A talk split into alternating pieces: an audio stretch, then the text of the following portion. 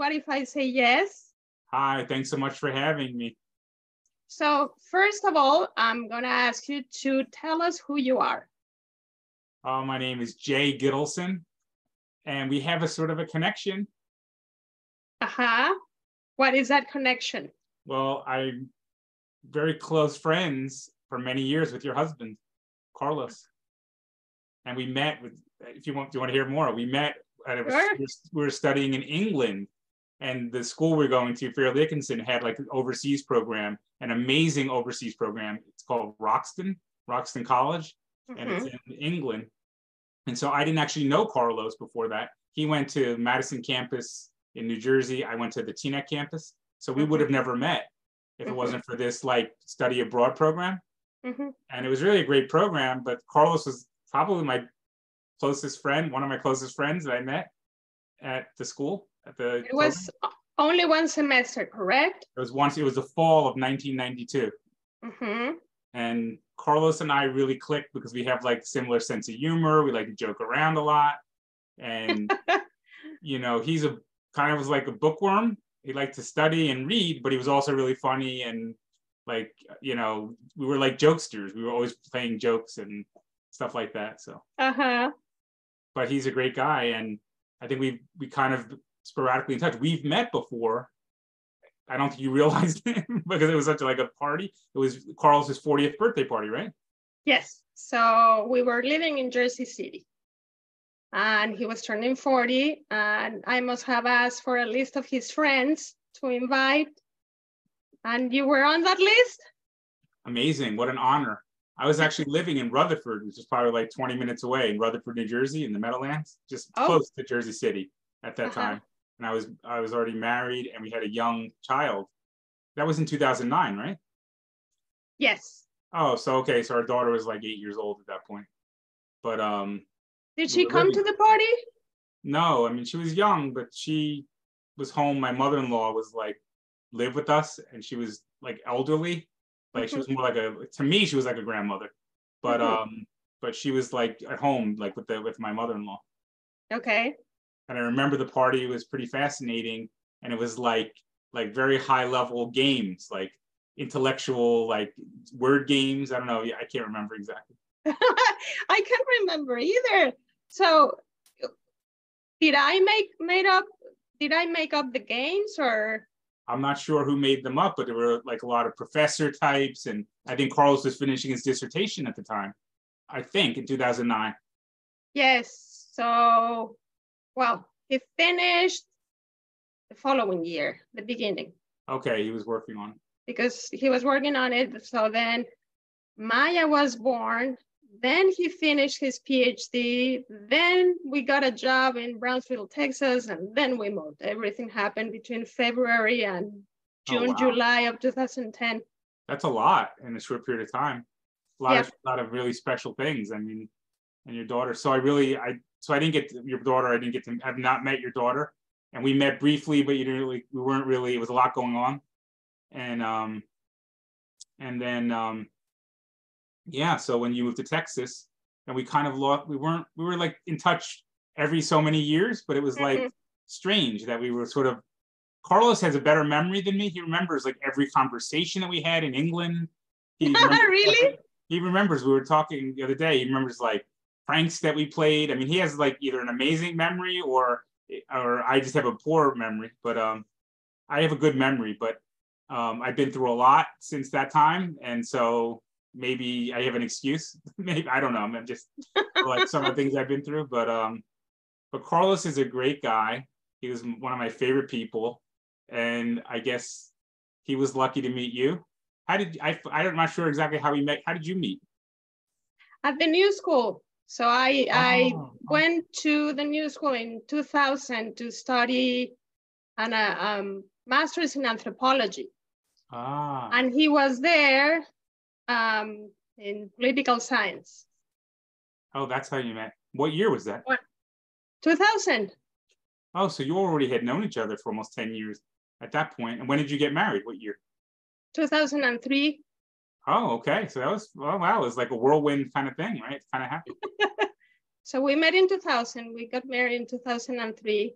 And then we started our family and all these beautiful things in 2010.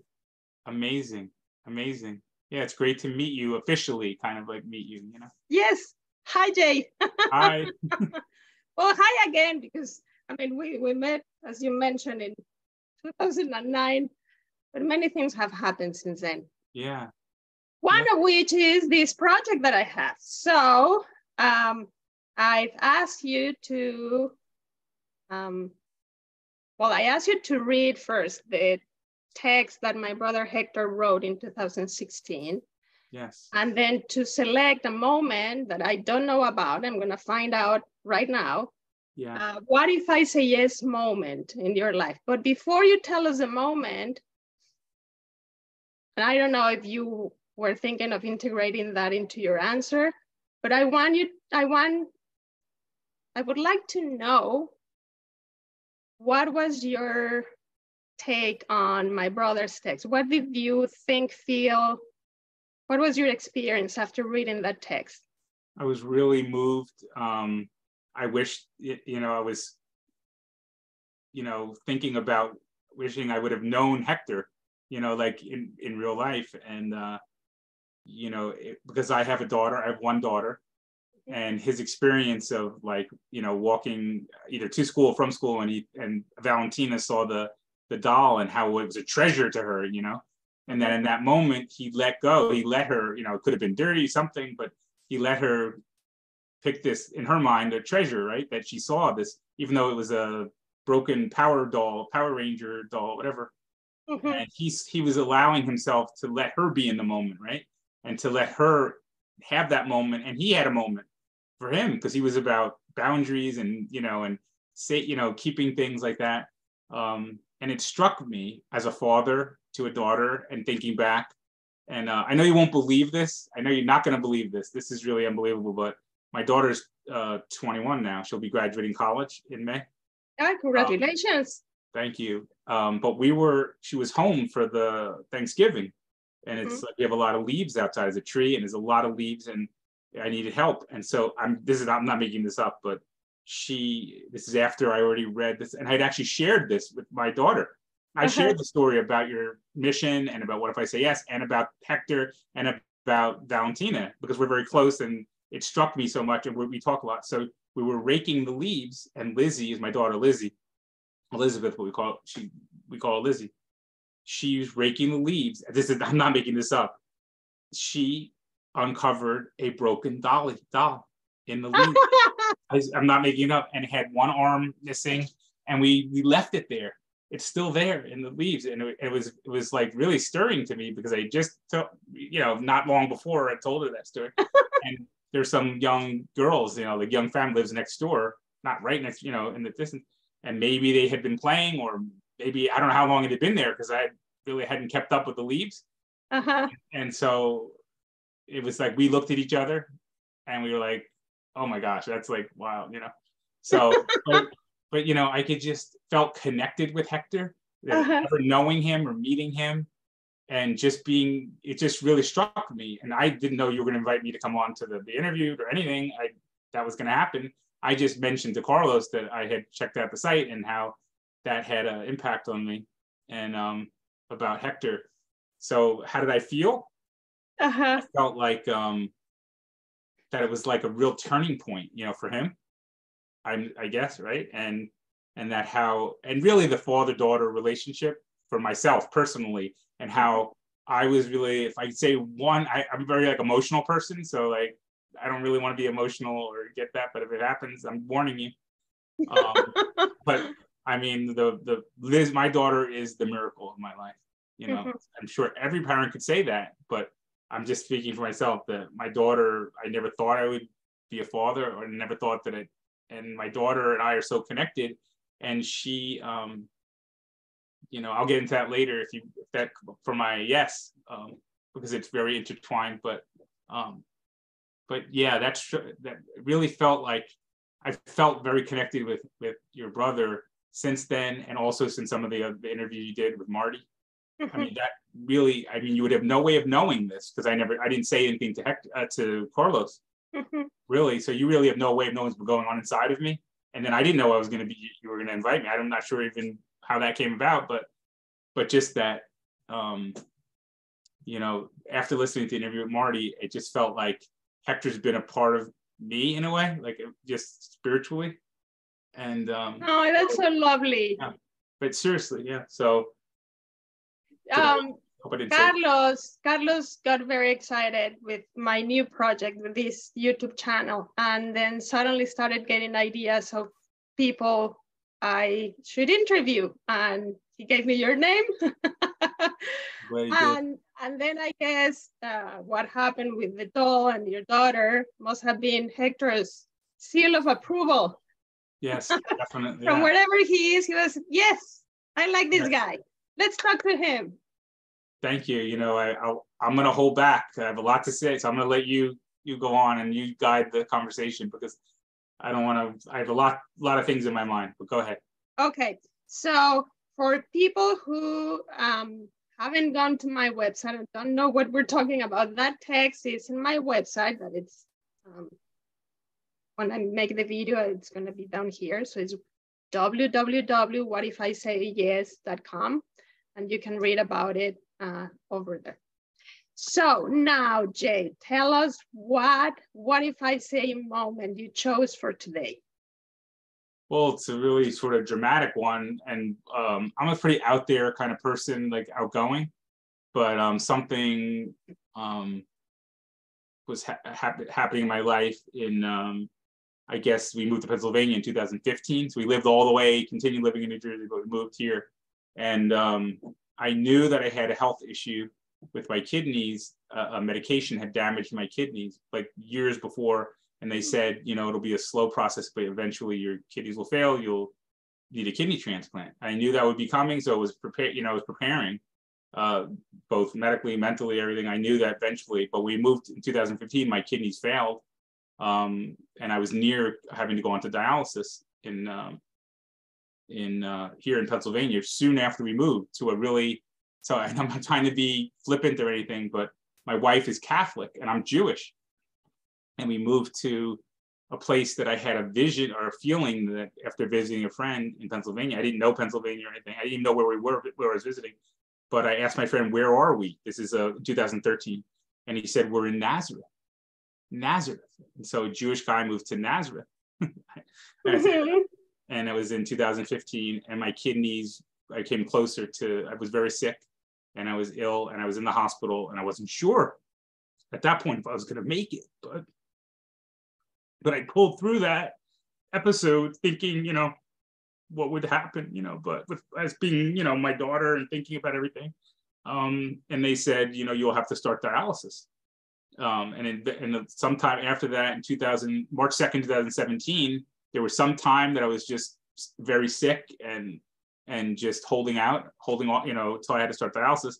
So I was 47 years old. So you think I'm probably, you know, maybe Carlos is like a year of difference older than me or whatever.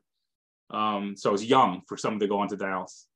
And March 2nd, 2017, I started dialysis and I kept it a secret from everyone in my life except for my my family. So this was like people I worked with, I didn't tell anyone. Why? Like, I thought people would think I wasn't functional. Um, I was, and here I was an out, very out, outgoing person and out there, but that was something I had kept a lot of things um, per, uh, to myself that people didn't know about, and um, maybe in other parts of my life earlier in life. Um, but I was, um, but this was something that I didn't tell. I didn't tell people.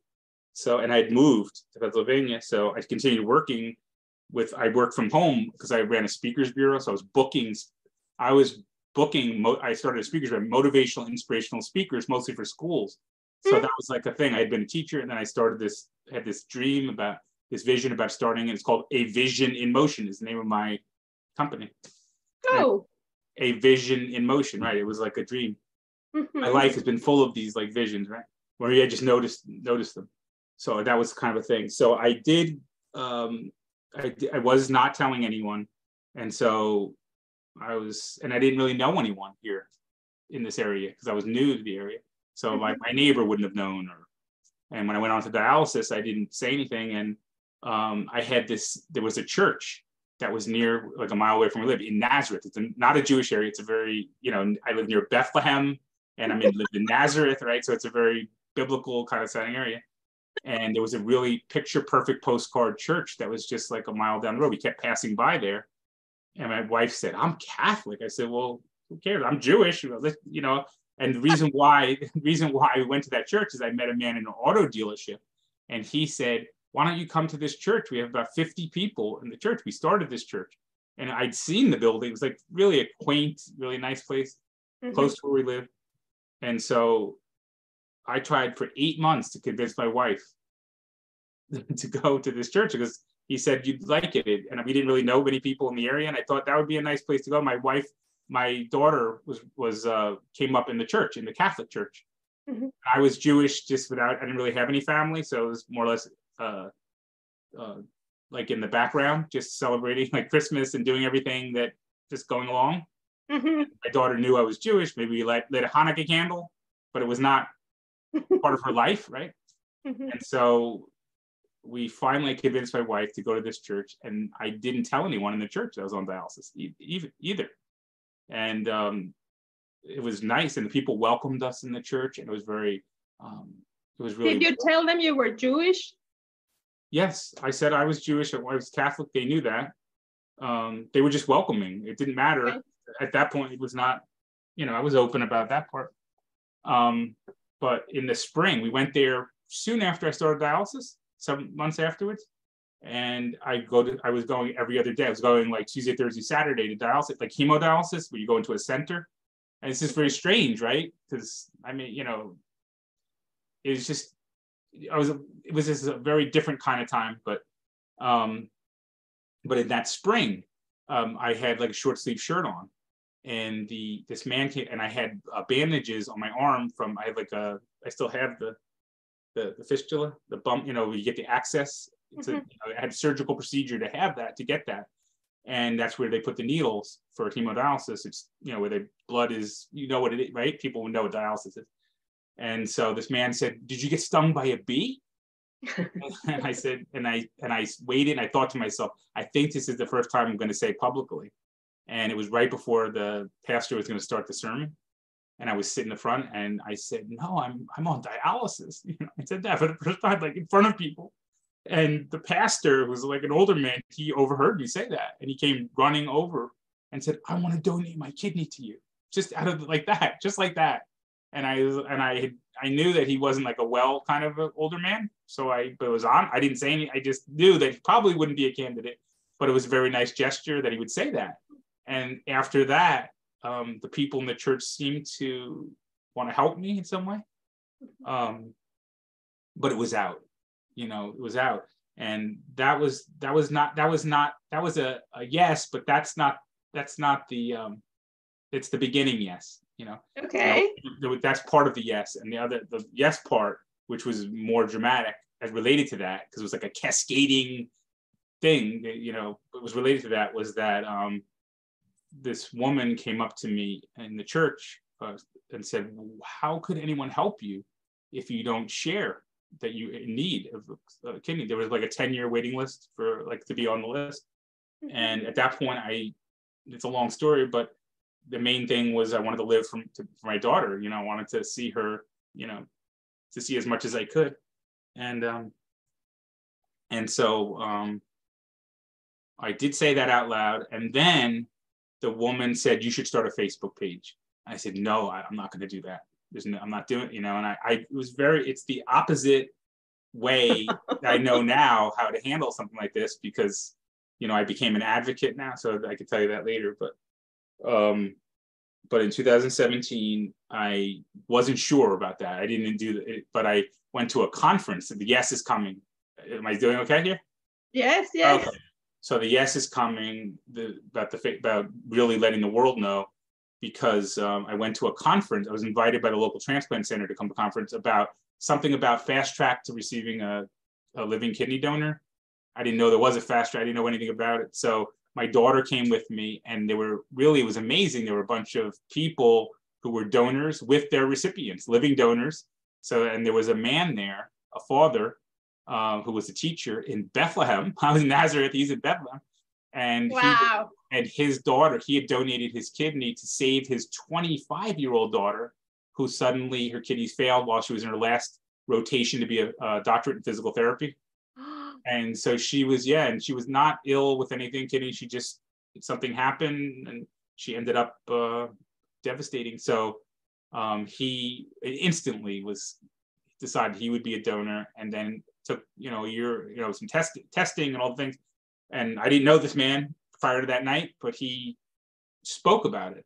And the daughter spoke a little bit but he spoke and it was just he was a teacher. I had been a, he was a school teacher. I had been a teacher as my first career and my daughter was interested in a career in physical therapy it was like little connections she was in high school at the time i think she was a sophomore in high school and so hold a second the fast track means that a family member can donate to you? Is that what the fast track? That was just the title of the seminar, um, and that's possible. A family member could donate. So, I, in this case, people there were mostly family members donating to another family. As so opposed guess, to being on a, on a wait list of 10 years. Well, for a living donor, yeah. Wait list is for a deceased donor. You know, so if you're on a oh, waiting list, it's That's a right it's for a deceased donor and okay. there's many years potentially that you could wait um, and with the living donor which they were promoting like finding a living donor it could be a family member it could be a friend so the fast track is from a living donor like or living donor thank you okay for, okay yes for a living donor and we spoke after the meeting everyone was leaving and he we spoke for like an hour i spoke to the father the daughter spoke to my daughter mm-hmm. and the next day I, I I started a Facebook page. I just thought I was just thinking, well, I, I think something, you know, I should do that. So my yes was to to put it out there to the world that I was in need of a, of a, a living kidney donor to to live for my daughter and to be a lot, you know, to have a, in a way, I, I didn't really that fast track thing is kind of there's no fast track, but you know, to have a, a the possibility. So I I started a, a Facebook page and it was uh, what did you put on that facebook page? Like how do you tell your story to yeah. convince someone a possible donor to? For well really it was no convincing. Um, the the whole method and of doing it was i was sharing my story of my need but it wasn't really to convince anyone. It was just to share my story. That's the way you do it. So could you share my story? Could you just share it and by they're knowing about it and they're thinking you don't know who's going to know and they if they could hit that share button and then somebody else would know about it and you would never ask any i mean i didn't ask anyone or have any direct thing but when i did announce uh, the yes resulted in the you know just putting the facebook page there that people that knew me not from the church but people that knew me in life started to come forward to want to donate their kidney to me. So there were first two people three people four people five people maybe seven people came oh, forward oh, wow. Yeah. And it was very overwhelming to think that someone would consider doing that. For me, I couldn't wrap my head around that. So that was kind of overwhelming. And um, the, my favorite waiter in my favorite Japanese restaurant, he was Filipino. And he was, a, we met 20 years ago and he was just a waiter in the restaurant. I love the Japanese restaurant in Rutherford, where we still live in New Jersey. Mm-hmm. And we just became friends outside of the restaurant. We used to hang out sometimes together. He was a great guy and he was one of the first people that came forward. He FaceTimed me, and I was in the dialysis. It always seemed I was in the dialysis when it happened. And he mm-hmm. said, "I want to save your life. I want to donate. I want to get tested to donate." And he did go to the hospital forward, but he and he was young, but he was uh, not able because he had high blood pressure. He had like oh. throughout his life, and you can't donate if you have high blood pressure, if you're diabetic, or if you're not the BMI, you know, the weight. So that's the three main initial things. Then you talk about blood types and um, you know other issue other there's a lot of matching factors and there's a lot of other complicated you know stuff. And then okay. and but to be medically the first thing they ask you in a donor screen is are you diabetic? Do you have high blood pressure? And then they do a phone call. He was immediately wouldn't be able to because he was he was mm. not medically. But i became so much closer to these people even more than that. And then uh, someone came forward who um, well three people came forward but um, that resulted in um, in the possibility. You know, I was I was giving myself a chance to have that, and people were sharing this, the story, and it was kind of mm-hmm. overwhelming.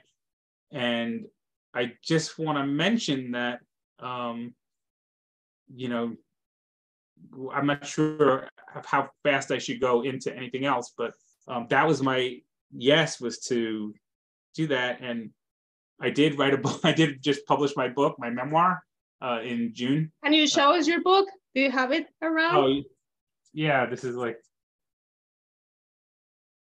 Ah, do you have the dying to be me at, in the back? I Oh, just yeah. saw it. Yeah, that was a great book. Um, so my, my book is called Mysterious Ways, Discovering the Miracles of Life as I Fight for My Own. And you can see my hand, right, reaching up for the to, for to, for the life preserver. You know? Uh-huh. I was- I had a vision about that that, I, and that that would be the if I did the book, it would be the cover. So, but the people that were there were two people there that were real people that had their hand. There were two of the people that saved me in my life, not not related to the kidney. Oh, And, um, so what the book is a collection of. Is that good? The book is yes. the book is a collection of um, kind of inspirational, true stories from my life, and maybe it wasn't typical memoir, but I did it in sort of non-chronological order and became like a miracle in itself. The the if I know you don't want to hear yes, yes, yes, yes, yes, but it was all I sort of know. This is all Oh. about saying yes. So you can Okay, give us so- as many yeses as you like. okay. So- So I'll just say Writing the book was another yes. yes so they, they were and that's had a little deeper meaning you know instead but the yes to um to te- say tell anyone that i was just to say publicly that i was on dialysis i did in the church. Mhm. and then to say uh yes to letting the world know. To let someone know. page. and then to and then to, and then um you know um, the book in the last six chapters i talk about what happened. It was you know the journey for anyone in, uh, in their kidney journey if they're in a situation like that is really not a predictable one. It's not there is no fast track you know i mean maybe a father might donate someone might come forward right away but there's, it's a journey and of what would happen from the donor side to the um, but anyway and to for recipient and for the recipient to be healthy enough so for me to be able to qualify i had to qualify i did not qualify uh, right away How do you qualify for? uh, you have to go to a transplant center and you spend a full day or a half day, full day at that center. Uh, it's not a passport that qualifies you in multiple. You have to go to each center. So I ended up in the end being being listed, just listed as you have to be listed just for a uh, for a deceased donor list. To get a living donor, you still have to go through the same process and be qualified, medically approved as a as a recipient. You have to go through. So you have to have cardiac testing, uh, you know, uh, pulmonary testing, uh, blood tests. Uh, you can't. There's many, many tests that the recipient has to go through just to be viable as a candidate. So just basically to make sure that if they give you an organ, you're gonna last. Yes, that you will live and through the It won't go to waste in a sense. Yes, that you have to exactly. Okay. So, so there, so that's a process that you go through, and I did not. That was another. I, I, I, already- I didn't know. I thought I was only going to get one yes, but, but the the process of this whole kidney journey, there were yes, there were important milestones. And when I first went to qualify in my local transplant center in Pennsylvania, Lehigh Valley Hospital in Pennsylvania, is a, there's a lot of healthcare kind of thing, and one of the big health is called Lehigh Valley, and they have a small transplant center, and I did not qualify because I was too heavy, and I was always I was always a big guy, but I had really um, gained a lot of weight um, like over a period of time, and I sort of just really was just despondent and eating, and and, and it was really bad. And so when I finally got to the transplant, I was not close to it. I mean, I had no other health issues, like you know, just the kidney. A medication had damaged my kidneys, like when I was maybe 35 years old, and then it was the damage had been done, and slowly I was losing kidney function. Um, but the weight was a problem for me, and um, So the gaining weight was was that part of being kind of depressed or down because of what you were going Yeah. through? Mhm. and thinking like that was part of it and um but it got out of hand and um and so that prevented me from going quickly uh, at the time i think there was only a two and a half year waiting list um, at the local transplant center and they wanted me to, so can i throw my no in to, to the process Sure. okay so there's a lot of no one no yes but i thought about uh when I they wanted me to get bariatric surgery, which is like weight loss surgery, and go fast. And I never wanted to get that or anything and I think God helped me out a lot along the way. But Is that the surgery where they kind of make your stomach smaller Yeah. or something like that? Yeah. Okay. And there was this new procedure where they they literally cut part of it off and then they just give you a smaller they yeah, there were different procedures, whatever. And I never wanted that. I was never I was really at different times in my life into more fitness and doing and my life had gotten like really whacked out. hmm Um, so I didn't want that. And um, they convinced me to uh, to test for that. You had to test for that. It was a lot going on. And I finally said no, you know, at, at the operating room door. I said no. yeah. And I finally and they they took me back and it was a little help from God. What Uh, made you say no? well, I'm not really telling the full. If we want to really hear the full story, was that I was against it, and as I was going to the operating door, just saying, well, if it gets me faster to transplant, to lose weight fast and get on the transplant list, I could have gone faster to transplant. That was the, my fast track at that point. I hadn't told it, you know, that was my fast track, Mhm. and um, I was this. God helped out with this one. Uh, he helps with everything, but I'm just saying this helped me. I'm just saying that I was on going to the operating room. Operating room. I was at the doors of the operating room, and a loudspeaker came on, not in my mind, in real life, and it said, "Take him back." It wasn't in my head. The guy's like, "I've never heard that." We're going. The, he had the doors open, ready. The surgeons are in there, and it said, "Take Gittleson back." Not a Field of Dreams type thing. Kevin Costner. it was like this is real, and I and he said I'd been working 13 years, the transporter, and he said I never saw that, but I got to take you back and I knew I was saved there. You know, um, they had uh, actually, um, I was praying in a way, you know, that I would never have to get that surgery. Um, but I just did it against my better thing because I just thought it would be faster. And, it was that they had taken a blood test early that morning, and they said, um, you know, I was I was potentially going to avoid dialysis by getting the surgery quick, and they thought it would take pressure and it would be better for me. And obviously, and um, the blood test uh, said that I would be uh, not make it. Uh, would be immediately uh, attached to a dialysis machine either during or after the surgery, and and and the surgeon. This is like a fifty, sixty thousand dollar surgery, maybe seventy thousand dollars. You know, I mean, it was insurance, insurance, but he has like ten people in a day. You know, and Mhm. And this guy was the sweetest, was amazing guy. He turned in an instant, and I said, "No, I want to go home." and he was he turned like a viper you know and he said you're making a mistake and uh he said something about um i wrote a book and uh, um you can come buy a copy. I'll sign a copy of my book. It was a bizarre like it was just bizarre. The guy just changed when he's losing the money on the surgery. Um i think that's what he didn't want to lose a patient like that. Maybe he thought it was good i don't know maybe i'm just being dramatic but uh what i said um, and i got up and when i'd gone into the hospital that morning for the surgery i said to the you know, I checked in at the front desk and literally 45 minutes to an hour later, I was walking out and I literally jumped up and cl- like clicked my heels, you know, I was a big guy, but, and I said, that was a great surgery to the girl. That's, I'm glad, sir, and have a good day. Like, how could I have had a surgery in an hour, right? You know? So um, I didn't get, I said no to the surgery. I, I, he wanted to keep me in the hospital overnight and then try it again. The next, I said, no, I'm done with that forever. And I ended up losing the weight um, I qualified.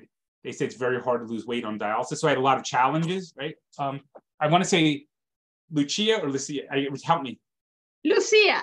Lucia. Okay. Yes. I guess you were Italian, Lucia, right? You're you're from Mexico. No, I mean, my dad named me. Uh, well, my dad chose my name because he loves. Um, I say I, I always mess this up. I think it's a sextet of the opera Lucia de la Oh. Mermur. Okay. Right, but you Uh, say so either Lucia or Lucia, it's fine. Lucia, it's a no-no. But how do you say? Hi, Lucia. Lucia. Okay, got it. Yes. Um, so when I said in the book, you know, discovering the, the miracles, it's the subtitle, discovering the miracles of life. I mean. I found that to be sort of a miracle. you know, it was sort of a not a great thing that my blood work, but it got me to think for myself that I'm going to really make an effort, and and I, I did. But it, they said it's very difficult to lose weight on dialysis when you get on dialysis, and I was close to dialysis.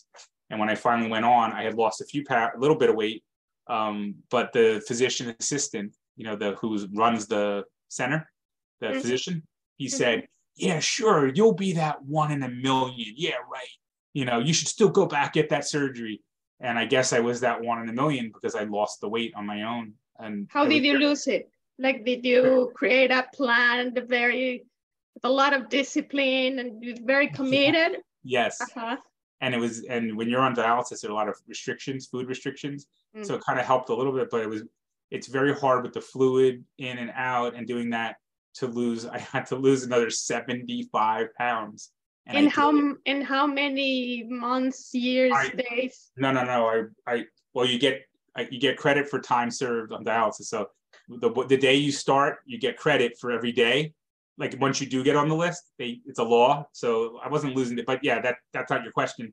But it took me from let's say March till like a year, maybe a year, a little under a year. To lose 75 pounds? I I lo- yeah, I lost it maybe less than that, but the yes that I'm getting to, Uh-huh. it- that was a no that led to you know doing it feeling doing it myself and knowing that's my rest of my life and why was i going to have all these other complications potential complications? Some people get it some people do some people gain the weight back. I don't know. I'm not saying other people might have success with that. Um, Mhm. so please forgive me. I'm not judging or anything. I was there. But um, It was not for you.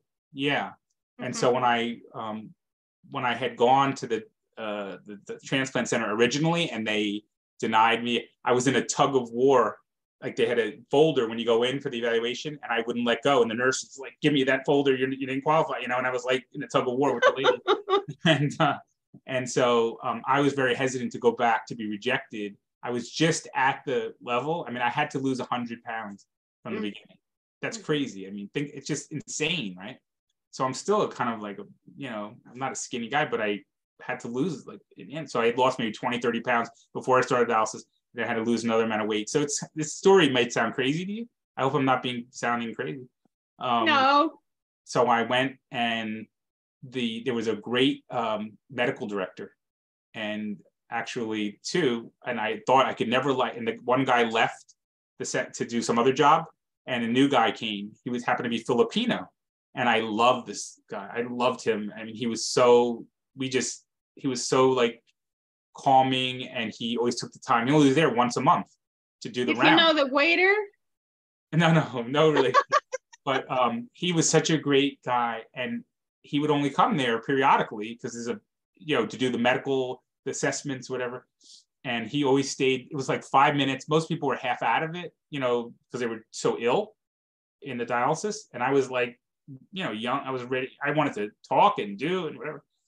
And um, so the man, um, his name was Dr. Alasso, and he came, and I didn't want to go, uh, go back to the transplant to the get reevaluated because I thought I need to lose another five pounds. And he said, Jay, you're ready in 2018. You're ready. And I said, yes, another yes. I said, um, yes, I'll go, you know. And um, I had my gym shorts and I had everything on. And the head transplant surgeon examined me. He says, I could work with this. I can work with this.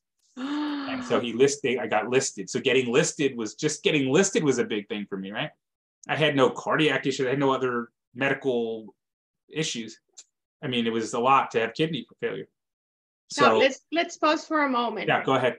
From the moment you were about to die, let's say in the in the hospital, the first when when they when your kidneys fail, 2015. this moment, how many years have gone by? Well, um, 2015, I was critically ill. I was bleeding internally. That was 2015, and then I lasted another year and a half, very sick, resisting going on dialysis, resisting, Mhm. resisting, and then they finally said you have to go. Um, that was so from there three years. So it was Okay. 2015, 16, 17, about three years had passed from Mhm. you know, from that time. Um, but I had been accrued, yeah. So I was on from March 2nd, 2017. I was getting the time, the days that I would get back, right? Um, but yeah, about three years. So I was in kidney So you get listed, and then what happens? I got listed at, in Pennsylvania, and they said that'll be you know six, seven, eight years. You know, they, you know, for Oh my goodness! So I knew that that was going to be tough. I mean, you over time you get you have to get reevaluated every year on dialysis as a patient. So it's not just one time. So every year you have to go back and prove your health that you can make it through this. You know that you're going to like you know make it through the surgery and be Mhm. um, able to live and They don't just give it out, you know, give. And um, I was young compared to most of the people. So um, that was 2018. I went listed, and then um, then I had around that time. Then I, I waited to make the Facebook page until I knew I was had somewhere for someone to re- ever go to test. And I went to New Jersey. I don't know if you know, like St. Barnabas Hospital. It's in Livingston, New Jersey. It's a more uh, established hospital. They're known. They have like the number one burn center, I think, in the Northeast or something. It's a very top place. Okay. They have a large transplant center, and they had Mhm. like, um, and I went there a few times, and I had to meet for extra surgeons. Meanwhile, my daughter's with me in some of these appointments. She, my daughter's finishing pre med right now. She just finished. She did pre med program, so she got to meet all these doctors. Maybe that was a side thing, and she got to talk up close to a lot of people. Uh, you don't want to go that way, but that she did have a lot of weird, you know, experiences talking up close to different doctors and stuff. But um, I got listed. How old there. is she at this moment? When you get listed finally, how old was she? Um, she was in, um, she was a junior. Um, she was 15, 15 or six, uh, 16, 15, 15, 16, 7, 16, okay. I think, something like that. Um, 16 or 17, something. She was maybe a sophomore in high school, or junior. Um, and then, uh, yeah, so then I went, I, I knew that I had some friends in New Jersey, and I thought, well, I thought this process was going to be over quick because in 2018, remember my friend, the waiter, he couldn't thing, and then a few other people came. Somebody was too heavy. Somebody was just too old. I don't know. Some somebody's mother wanted to do. I mean, there were a lot of different kind of scenarios. Mhm. And then it looked like it was coming to an end. And a man who happened to be Jewish, a secular Jewish guy in Englewood, New Jersey. I, I feel like you know New Jersey. You don't really know. You know, you know where you No. I, I I only know Jersey City okay, and you- when we traveled to Willingboro where my in-laws live. That's all I know. okay so anyway yeah so that's a but in uh in some other town in jersey this guy who i had met um one time i met him at a speaking conference remember we were speakers and this Mhm. man was a speaker sharing his story of overcoming depression Mhm. and um i met him at a speaking conference but i saw him on oprah the first time he was Oh. with his wife was a famous supermodel Mm-hmm. and the wife was very close friends with Oprah. And maybe in the mid early 2000s, I saw him. I used to watch Oprah, you know, and I saw him on there. And they had written a book together about their journey of overcoming depression. She was very famous, and he was the manager, her manager, and they used to travel around the world. And I didn't know him, but I happened to meet him speaking later, years later, and he was going through a divorce with with, after many years. It was a little sad for him, but he, um, we had a dinner a couple times, and then for 10 years he lost touch and he saw my facebook page remember yes to the facebook page he Mhm. saw that and he called me and said what would it you know what would it be to be a donor he had a daughter he has a daughter the same age as lizzie Mhm. She's also a model okay and whatever. She's six foot tall whatever. Mhm. and so she he spoke to his family his daughter and he um i had already met some donors. So there's something called donor champion where someone can advocate like can share their story. So if you i i knew several donors. Remember the man the teacher in bethlehem? And i had met another man who was very well known as a donor. It's a long story but he did. And and i had become friends with him this other man Mhm. his name was Brian. He became a big donor champion, and he was a similar age, fit guy in his fifties, like the other guy, uh, Phil. His name was Phil, and he was fit. and And he called me in dialysis. He spoke to the donor about his experience, and I got a call. I was again in dialysis. It always happens. I was on a Tuesday, and I was getting my treatment, and I got a call from this Phil, and he said, "I'm your donor. I, I want to do this, you know, for you." And I spoke to my family, and Wait.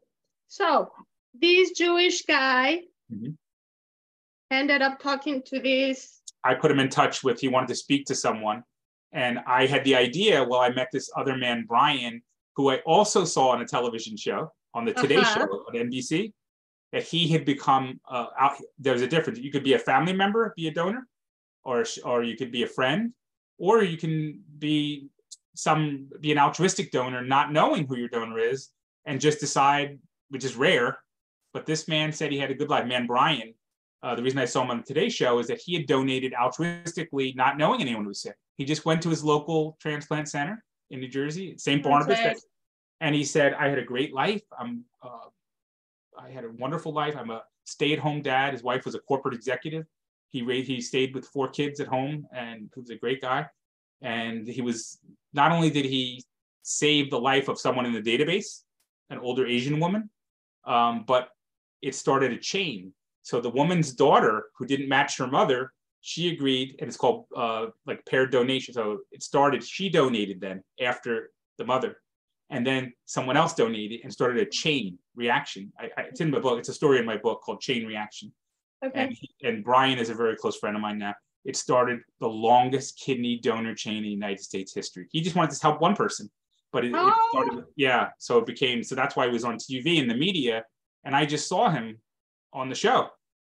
I mean, like I saw the, a lot of shows involved here, but but no, this man Brian, I saw him, and there was a video, and I posted the video from the Today Show on my Facebook that I said yes, I'm going to do Facebook, and from that, Phil saw the Facebook page of this man and he's contacted me. I guess people were inspired by that. Yeah, that's why I put it. Maybe someone's inspired. Mm-hmm. And um, I ended up getting a call the next day that I posted it, not from Phil that day, but from a guy that I worked with. And he was paralyzed in a wheelchair. He's a motivational speaker. He's a paraplegic. Wow. Um, and I booked him. I know him for 20 years. He's very inspirational. And he said, Jay, I saw your post on the Facebook I went to high school with Brian, the guy from the Today Show. You had gone randomly to high school with him. You said yes, a lot of yes. And he, um, I said, could you connect me with him? And we started this friendship. And that man, Brian, was available then to said, if you need any help. And then he he's the one that became a donor, a champion. I called they called donor champion. Mm-hmm. He shared his story and he was honest. You know, there was some gas and pain, whatever.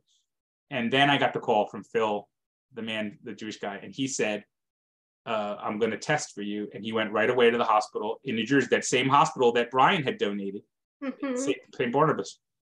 And um, he said, I want to go fast. And he said, Why are they going too slow? I want to go, I want to help you. And um, he was telling me, normally it's all confidential, but he chose to tell me what was going on. That was his choice to say something to me.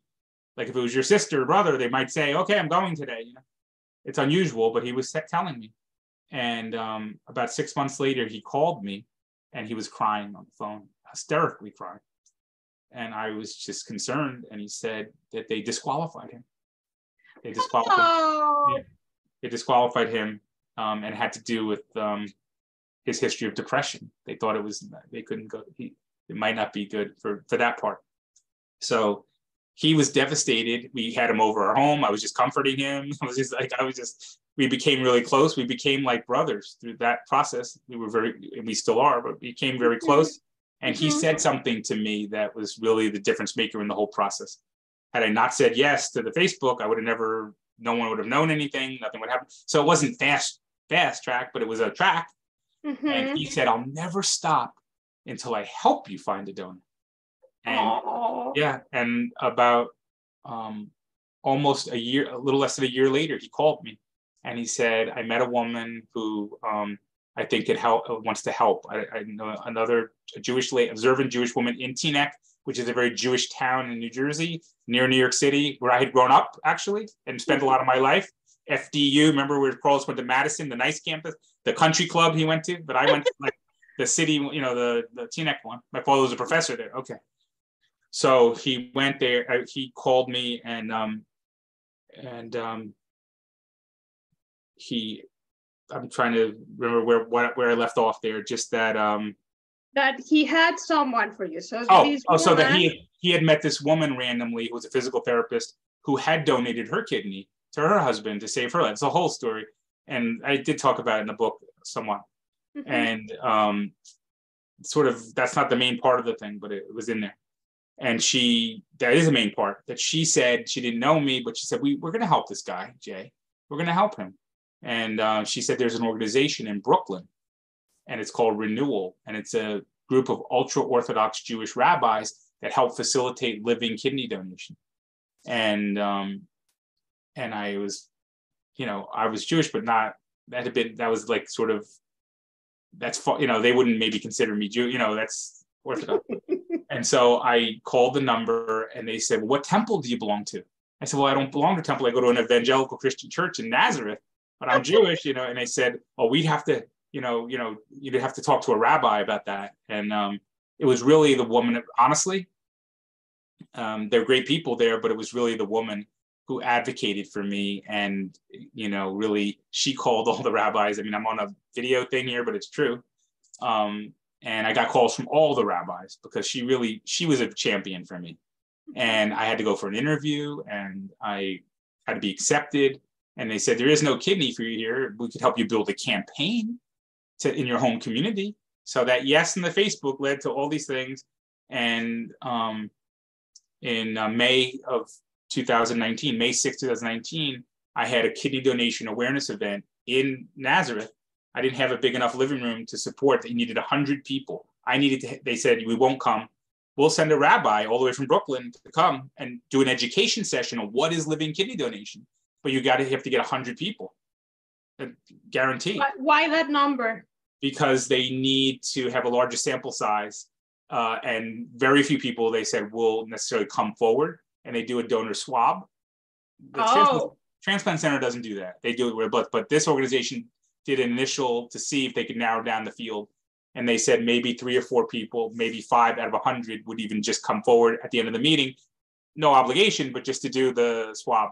And then they pay for the lab testing to see if someone is a close, and then that person they would send to the transplant center and they honor the donor. It's all about the donor. So they would help the donor a if I could find a donor from one of these meetings that someone came forward and we agreed and was an initial potential match. This is the world of the rabbis. You know that's what they do, mm-hmm. and they just finished their thousandth transplant last week. Thousand, one thousand. Wow. So um, a great organization, and then they would walk support emotionally and physically. They would meet them at the hospital. They would take care of them, pay for all their expenses and their lost wages at the end. It's a nonprofit. And I thought if I could find a donor, I think they're going to be taken care of, you know. But I couldn't go to New Jersey or Pennsylvania. I had to go to New York City. They only work with the New York hospitals, the like Cornell, Columbia Presbyterian, uh, uh, NYU, mm-hmm. um, um, Montefiore in the Bronx, um, Hackensack now in New Jersey. So I would have to go to a third transplant and do another all day thing. I went as fast as I could, give me the first appointment and I went through and I qualified for the third transplant center, third state, and I had to.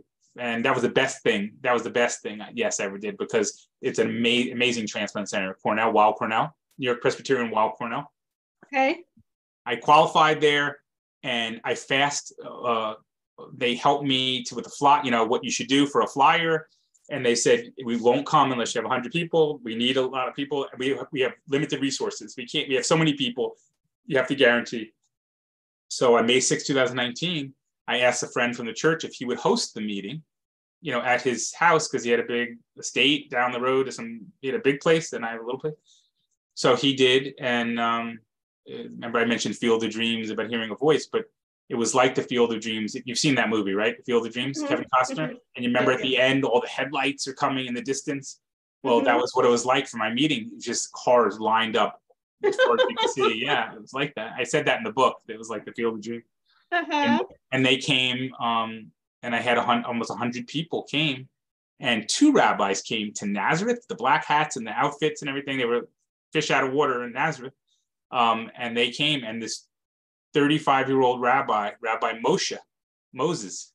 That's Moses, Moshe. Okay. Had Moses, and he had been a donor. He was an altruistic donor. He had six young children at home, and he had donated two years earlier just to a stranger.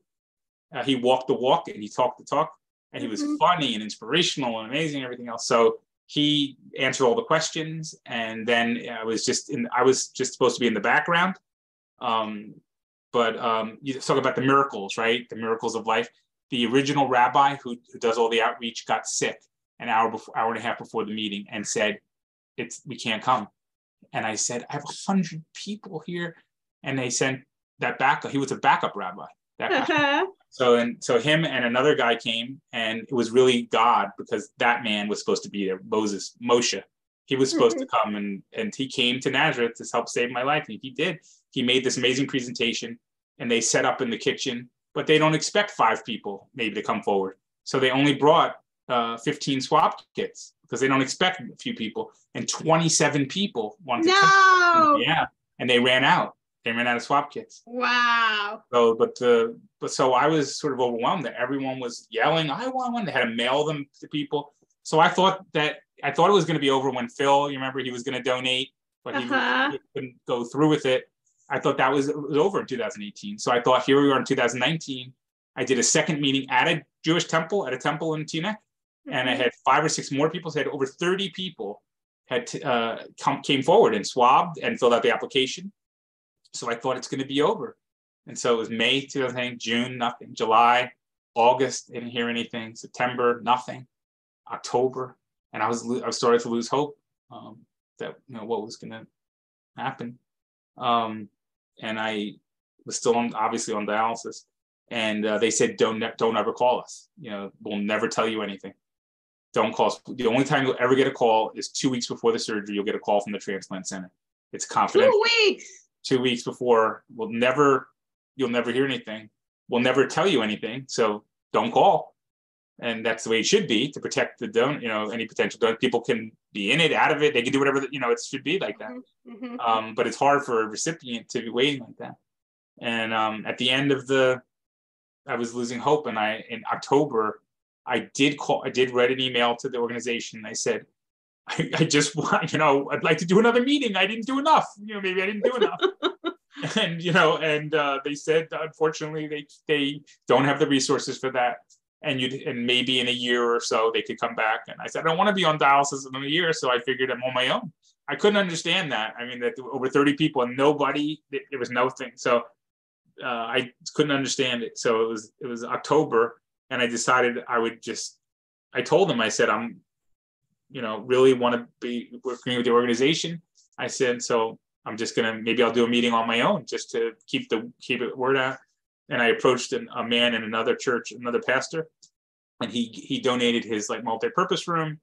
And I thought maybe I just didn't do enough. I thought I did enough. I thought I was doing it. so. He um you know yeah I do another meeting, and about a week later, after I had this idea about this other meeting, I I got a call and it was from um, Cornell. They call? No, uh, the Cornell transplant, the transplant coordinator from Cornell, where I was, you know, the hospital, Uh-huh. and the, her name was Vanessa, and she called and she said, um, "You have a living donor, An- anonymous, anonymous living donor." that's that's a two week bef- two weeks before the surgery phone Well, call? it's Or yes, this is a different phone call. that was the phone call, but it's do- but the surgery date is donor driven. So this the so they were telling me to come in two weeks for the pre, um, that they're telling me in ahead of time that you have a donor, but that the donor decided they want to do it on this date and they're anonymous and you can't know who it is. They won't tell you. It's really up to the donor to reveal who. it was. So I was wondering, who could it be? You know, so the so I did have a little more time because the donor wanted to do it uh, more closer to Christmas, I guess. Uh, So this is Christmas around Christmas was- 2019. this was in um, this was in the end of October 2019, be- Okay. and beginning of November, something like that. End of October, beginning of November.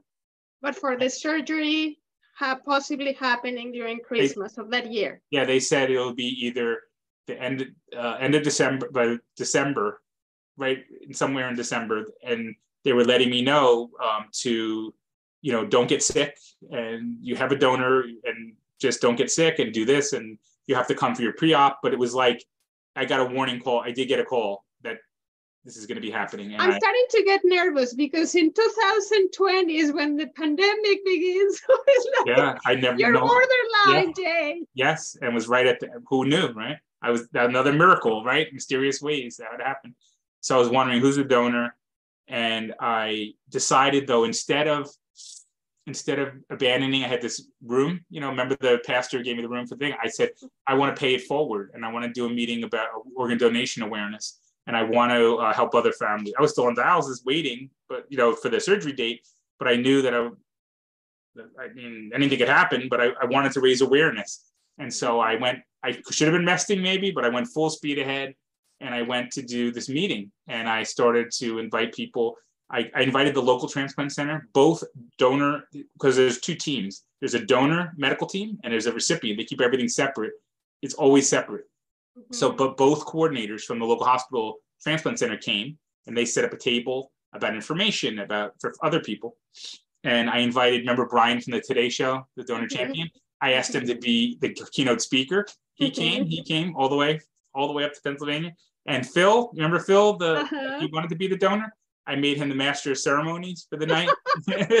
so he was great. And then I invited the gift of life. I didn't know that November was donor Sabbath. Now Oh.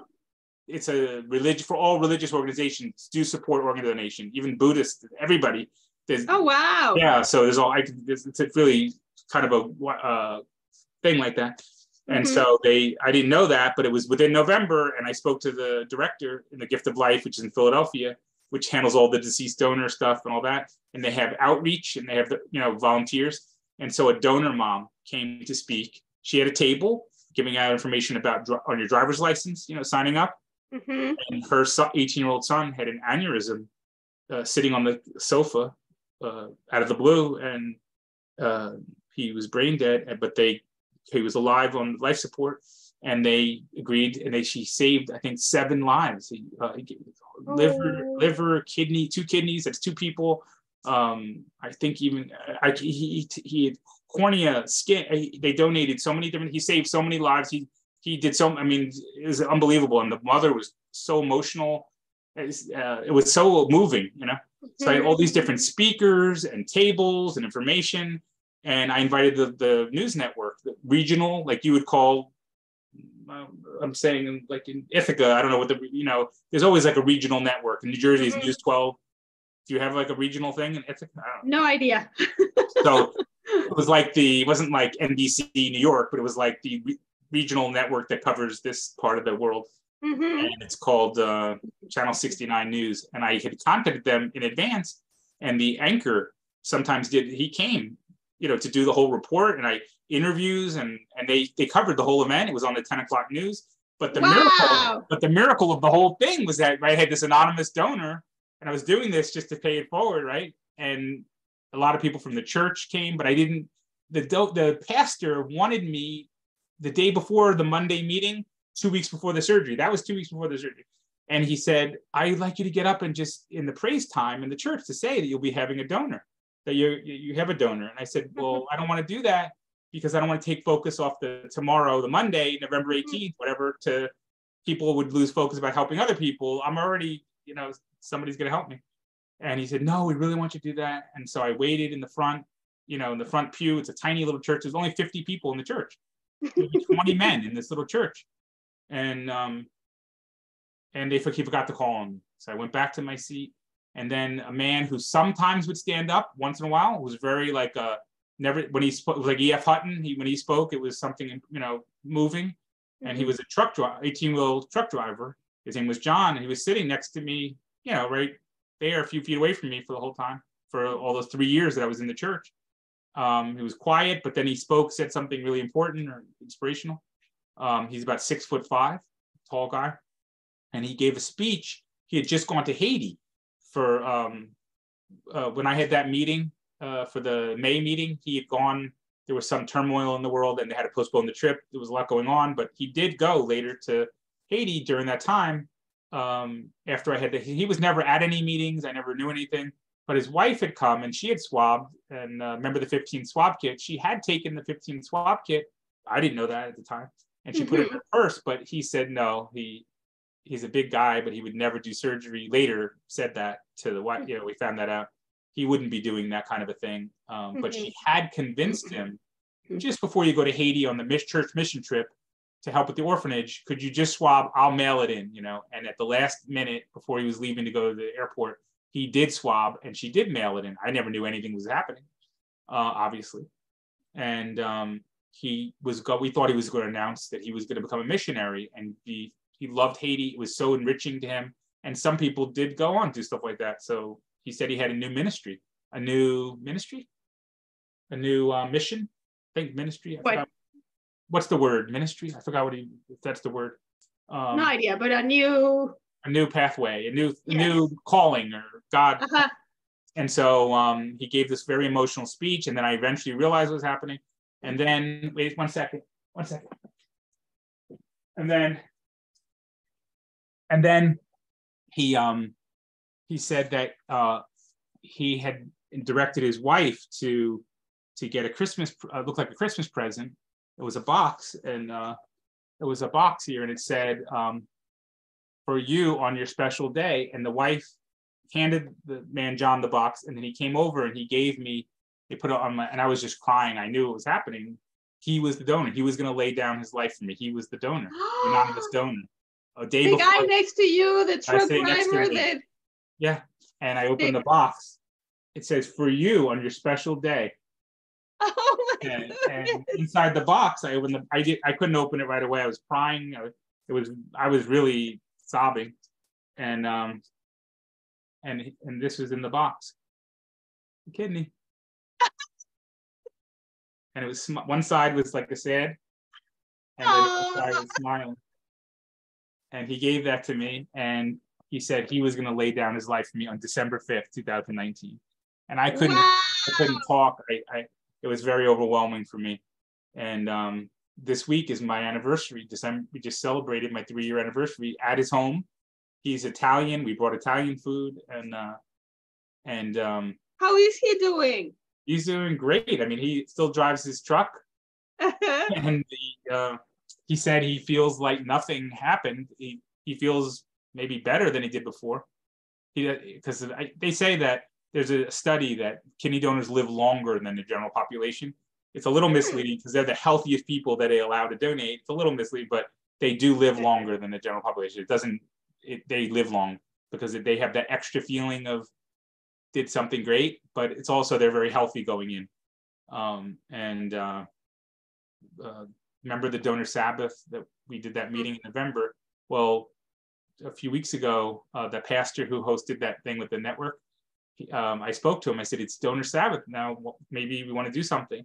And so he did a whole um, service instead of doing his uh, sermon at this other. It's called El Shaddai. That's in Nazareth, another church in Nazareth. And so Mhm. we were there, and he, I was there with my donor, and I was, the, and his daughter. it Turns out the pastor's daughter had donated a lobe of her liver um, eight years ago to save a ten month old baby. She was called by God, yeah. And so the boy's eight. I met him. He was there. He's eight years old now, Mhm. and um, and the daughter lives in Florida, so she was on the television Zoom, you know, on the screens. They have like a modern thing Uh-huh. and and then also I was there with my donor, and then it was like a whole organ, sort of like that. That, that uh, it's a chapter in my book called "A Room Full of Love" about how I decided to say yes after that day. I mean, how that meeting with the man, the and the daughter. Mhm. Um, that was like a, at the last six chapters of my book. I did the kid that part of what happened. Boom, boom, boom. The beginning part of the book. I mean, the rest it was different amazing stories from my life of miracles that happened, not necessarily not related to the kidney necessarily, but how um, there were other times I was saved.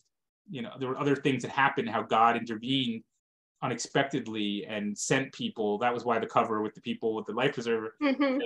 was a famous baseball player, that guy in the picture, uh, Doc Gooden, that Carlos would know who he is. I don't think Carlos even knows that story, but um, well, he read the book, so he knows the story. But Mhm. um, but that the people were coming into my life that had no reason to be in my life that were there, that were coming back. It was a lot of things. So, was, but the last part of the book, I talked about that, about the what happened, and um, and so yeah, so was at the church and I spoke, and just So recently, since December 5th, 2019, you're a new man.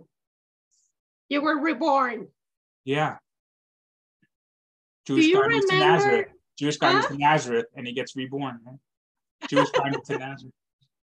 Do you remember um, exactly what you did after receiving the phone call? Yeah, the yes. What Uh, did you do? Who did you call? What did you do? Did you celebrate? What did you do that day? I, I talked about that in the book. I did. I called. Uh, my wife was at work, and I called her. She was in shock, and I was not very like um, when I got the call from the transport coordinator. She was expecting some kind of big excitement. I was very quiet and stunned. You know, like stunned. I couldn't believe that. You know, I, I was very uh,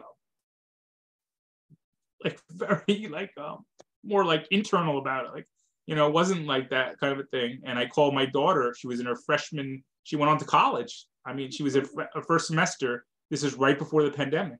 I had the transplant right before the pandemic, December, just the critical follow up, and then went right into the pandemic. I never got to go back to the transplant center.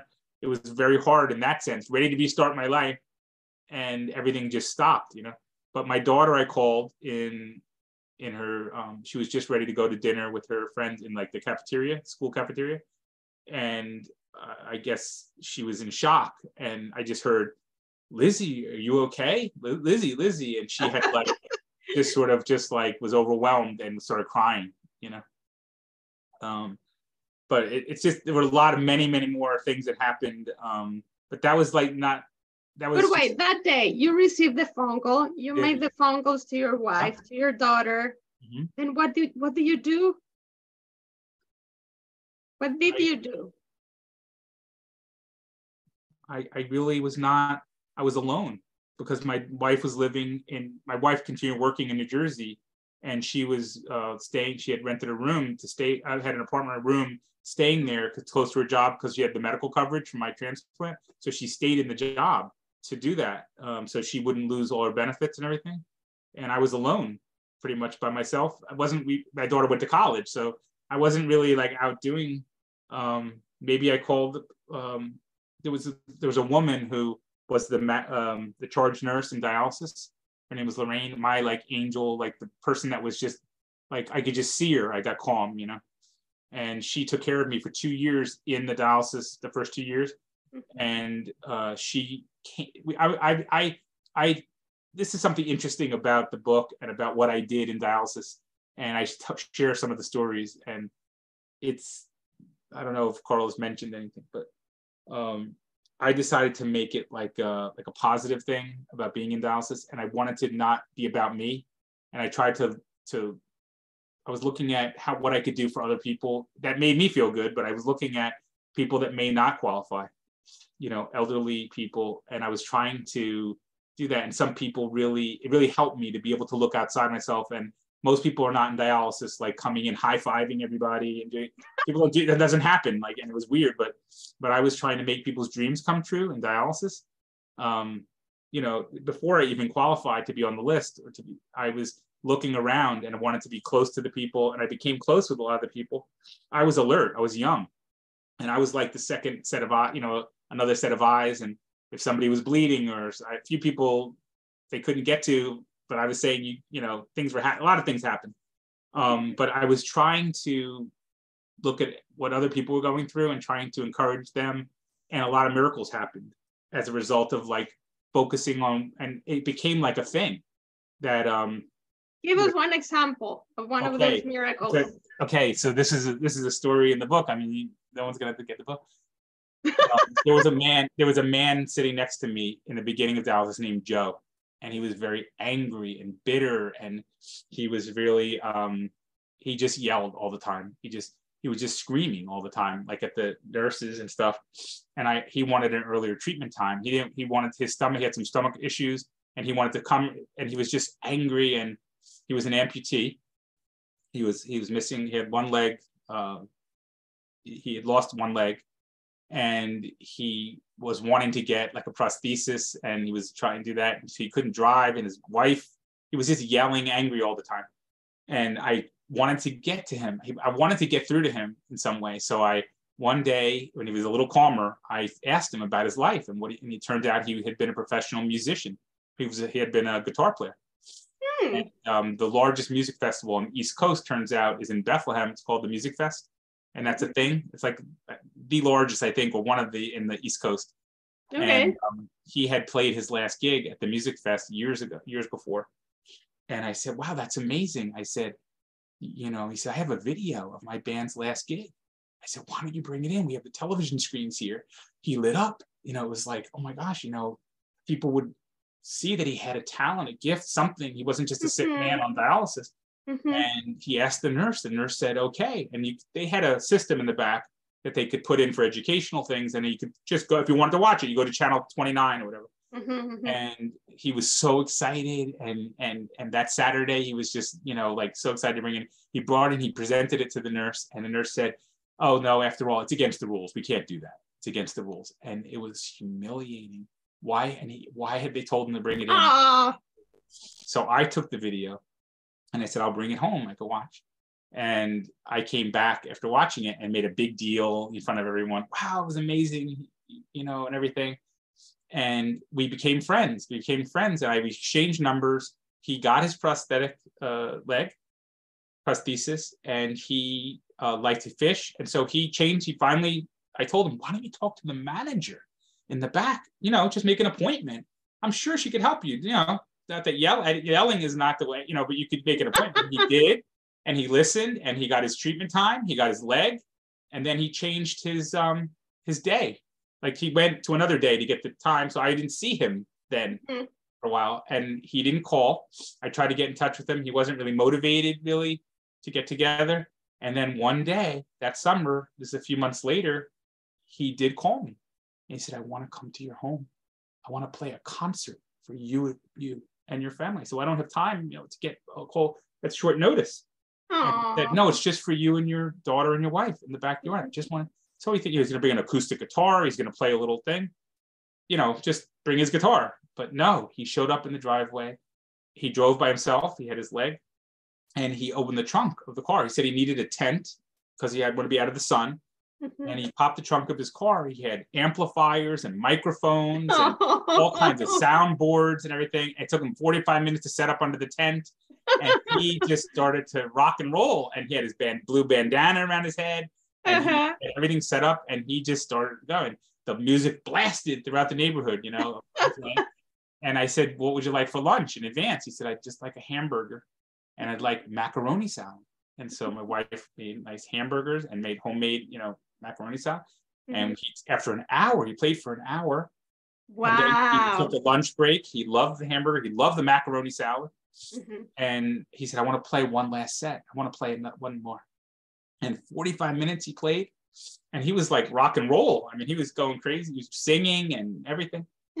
and um, we helped him, you know, pack up the car. And he seemed exhausted, but satisfied that he did this Mhm. and um, and he was on a different day. So when I went in on the Tuesday, he was there the day before, and I said, all he talked about, Joe talked about to the nurses and everyone was his concert at Jay's house, you know. And, and for, this went on for a couple of weeks that he just talked nonstop about how he did that, and that was like very fulfilling for him, Mhm. clearly. And it was unexpected that he would just call me out of the blue to do that Mhm. and that it was a really special thing for him and for us. I took some videos and stuff, and then just three weeks later, um, I was at the end of my treatment. At the end, I was the last patient there, and that nurse Lorraine said she had some bad news. You don't really want to know about bad news? Like, what are you talking about? Like, you're on a chick thing connected to a machine, and they're telling you there's bad news. And uh, Joe died. Joe had died just three weeks later. He died in his sleep that morning, and I was crying. Um, and I was holding the nurse's hand, and she said, "Aren't you glad that you were able to help make Joe's last performance possible?" And so the story is called Joe's Last Performance. It, and people just really moved by that story.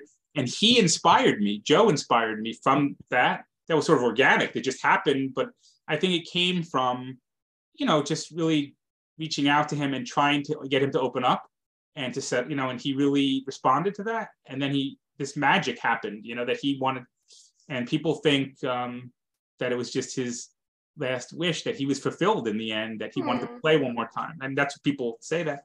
And so because of that, I thought I would intentionally try to make people's dreams come true in dialysis. And I did. I made a staff member's dream come true.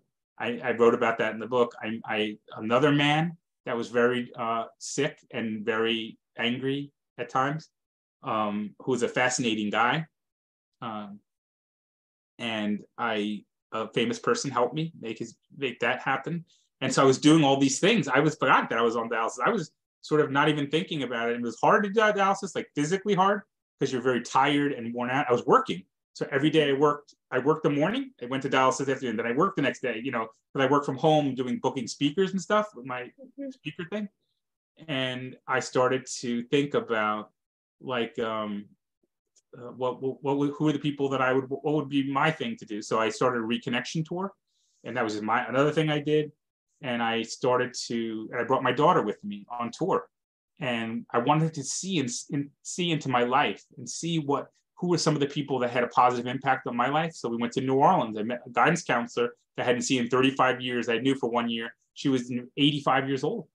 And Aww. we went to New Orleans, and my family was from New Orleans. My mother was from New Orleans, so I had lived there for like two, a couple years. Mm-hmm. And she was a really amazing person who planted the seed of why I was doing what I was doing. So I, I was thinking of who were the people that really were made a pot. If I don't make it, I want to really go back and thank them. And so I went. My daughter came with me on almost all the all that, so she got to see about my life. And I did um, uh, interviews from the dialysis chair called "Dialing from Dialysis." So mm-hmm. I call people and do interviews. You're beep beep beep in the background, and, and I was interviewing people and then um, I was making people's dreams come true. So I and then I was also doing like no one does this. I was I I made a concert for the patients in the in the dialysis center. Like another guy, not him, but uh, another man from the church uh, donated his time, and then the patients were in the lobby. He made the whole performance, and I just was trying to think of everything I could do to to be outside of myself, right? And so it was a fascinating time. So I knew there was a book I knew I was going to write, and um, that was the other yes at the end. It, you know, was fast forward to Heavenly Transit going to the pandemic. The pandemic kind of allowed me to um, to stop. I mean, everything stopped, and it was kind of hard for me because I I couldn't go back to the hospital. To it was all on the phone with mm-hmm. like you know I had a complication and they were just talking me on the phone, talking it through, um, and I couldn't go out. It's too dangerous. Um, you know, with the pandemic. So I was mm-hmm. confined, and my uh, daughter and wife were uh, scared to go to the supermarket because then they could just, just that would have my life. I mean, if they got sick and they got me sick, and I was so vulnerable, mm-hmm. and so um, there was a lot. But um, but I started writing about my life stories, and then. Um, so the pandemic allowed you to yes. have the time yes. to write your book. Yeah, and I, I really did it sort of not with like a necessarily an outline, but I was writing some of the stories about that and some of the things. But what the yes for me was that I had never really shared about the traumas of my childhood and things that happened in my family, and um, and I wrote about that and what the miracles were, what was saving me. Why did this famous baseball player that was everybody knows? Why was he? Did he come into my life unexpectedly? And kind of like saved my life when I was a kid, then came back into my life unexpectedly. Personally, I mean, we're close friends now, but very unusual things that happen. Um, there was a woman who um, I met when I was 19 years old um, who didn't speak English. She was Dominican and she wanted to pray with me. It was, it's in the book. It's a little unusual, but you, that's something in the book you have to read about. But she, right before I started dialysis in 2016, I got a, a message from this woman and her daughter. 30 some almost 33 decades later i didn't really wasn't thinking about her but all the years she'd been thinking about me and something that had happened that she that was also another miracle uh, uh, it's hard to understand but she had been looking for me for almost three decades that i didn't know she was looking for me. And they she was searching couldn't remember. She knew i was jewish with a j and the last name was g. And her daughter went on to become a social worker all she talked about through her childhood was that you got to find this guy, me, and that's a little hard to handle. Um, mm-hmm. And I didn't know why exactly, but she did in 2016. The daughter found me on Facebook, and I was 19. I was 40, you know, in my 40s, and she said, "I think that's him." And so that also really inspired me about the reconnection tour because I was wondering who would I look for in my life. She's looking for me, and and it wasn't until a year. It wasn't until I was on dialysis I went on to dialysis, and two years later, um, I she was someone on she was on the reconnection tour because I was really wondering like, but why though? Like, why was that? I didn't really get it. I mean, I knew where I met her, but and when she told me, it really changed my life. Like, what what what had happened that made her never forget about me. That's a little unexpected if you read the book, I think if Carlos uh, probably he was thinking, well, I never knew this guy, you know. Um, it was a God thing. It was a God thing. It was a it was a uh, so that I'm not going to say, but that that was a God-driven event that I was not really aware. I I knew something had happened, but I didn't know. I didn't get it until that many years later, almost 30 years later, which is telling me what had happened from her end, you know, her, her side, side of it. And um, I was a teenager, and um, so that she a lot of things just happened in a way in a sequence that seemed like a series of miracles. And I wrote on my book description, you know, what if you choose to see your life as a series of miracles? If you, mm-hmm. everyone has that, maybe you're just not thinking about it, right? I mean, you have, everyone has the, maybe not as dramatic in some cases, but, but you have those things. Maybe it's just thinking about it, you know, how we get from play, things to thing. My examples may be a little bit extreme, like how this woman was looking for me. Maybe people don't have people looking for them for 30 years. I don't know. But, um, or that there's a man, and remember the man who donated to me? Mm-hmm. He was 20 men in a church. He was a one in 100,000 perfect match for me, sitting next to me in a church that I not even I'm Jewish going to the church. And so there were a lot of miracles that maybe were a little on the extreme outside of things. Um, so yeah, I wrote the book, and in the end, I was not going to publish the book. And the final yes was I was I was I really and my wife was a little bit like, well, what are my coworkers might think of this book, you know? about telling a lot of things about your life and everything and that kind of hurt me a lot um, but i you know that that what is, made you say yes to publishing your book um it was november 1st 2021 and i don't think i ever really said this uh, this publicly but i um i was giving up you know and i was very depressed you know that being so isolated for so long and um also thinking this was always had been my dream to writing a book. Um, didn't know that this was going to be the book or that I was going to have these experiences. Um, and I felt um, I was I, I, was sitting in my car and I drove home from the supermarket pretty depressed and uh, and I something came over me. Don't give up. Just just look on the internet and just call up three editors. You know, because I wanted to get a copy edit. Someone outside of me that could just read this and just see. You know, and I was hesitant and I, the first person said they just had a heart attack, the mm-hmm. editor, and he said he was a spiritual editor, you know, spiritual books, and that he unfortunately he was sick and he wouldn't be able to help me for another um, year and a half or something. I said, well, I wish you the best though. You know, I wish you a recovery, but I wouldn't. I'm out, I'm going to go ahead. You know, and then a lady in Texas, and then I saw this one man on this on the on his website. I knew he was the one. I just saw him and the way his words on the website, like a Hector type, you know, really like uh-huh and I saw him and I said, yes, that's the guy. And I said, I don't know if I can afford that. You know, um, what really what I wanted was really someone to read, copy, edit, and to just, you know, some some guidance, but mainly just that. And he said, send me two stories. I want to see what your writing level is. So I saw, sent him Joe's last performance and another, another story called The Doc I Needed, which is related to the baseball player and my family, which mm-hmm. is really mm-hmm. the, the raw uh, thing, tragedy that happened in my family.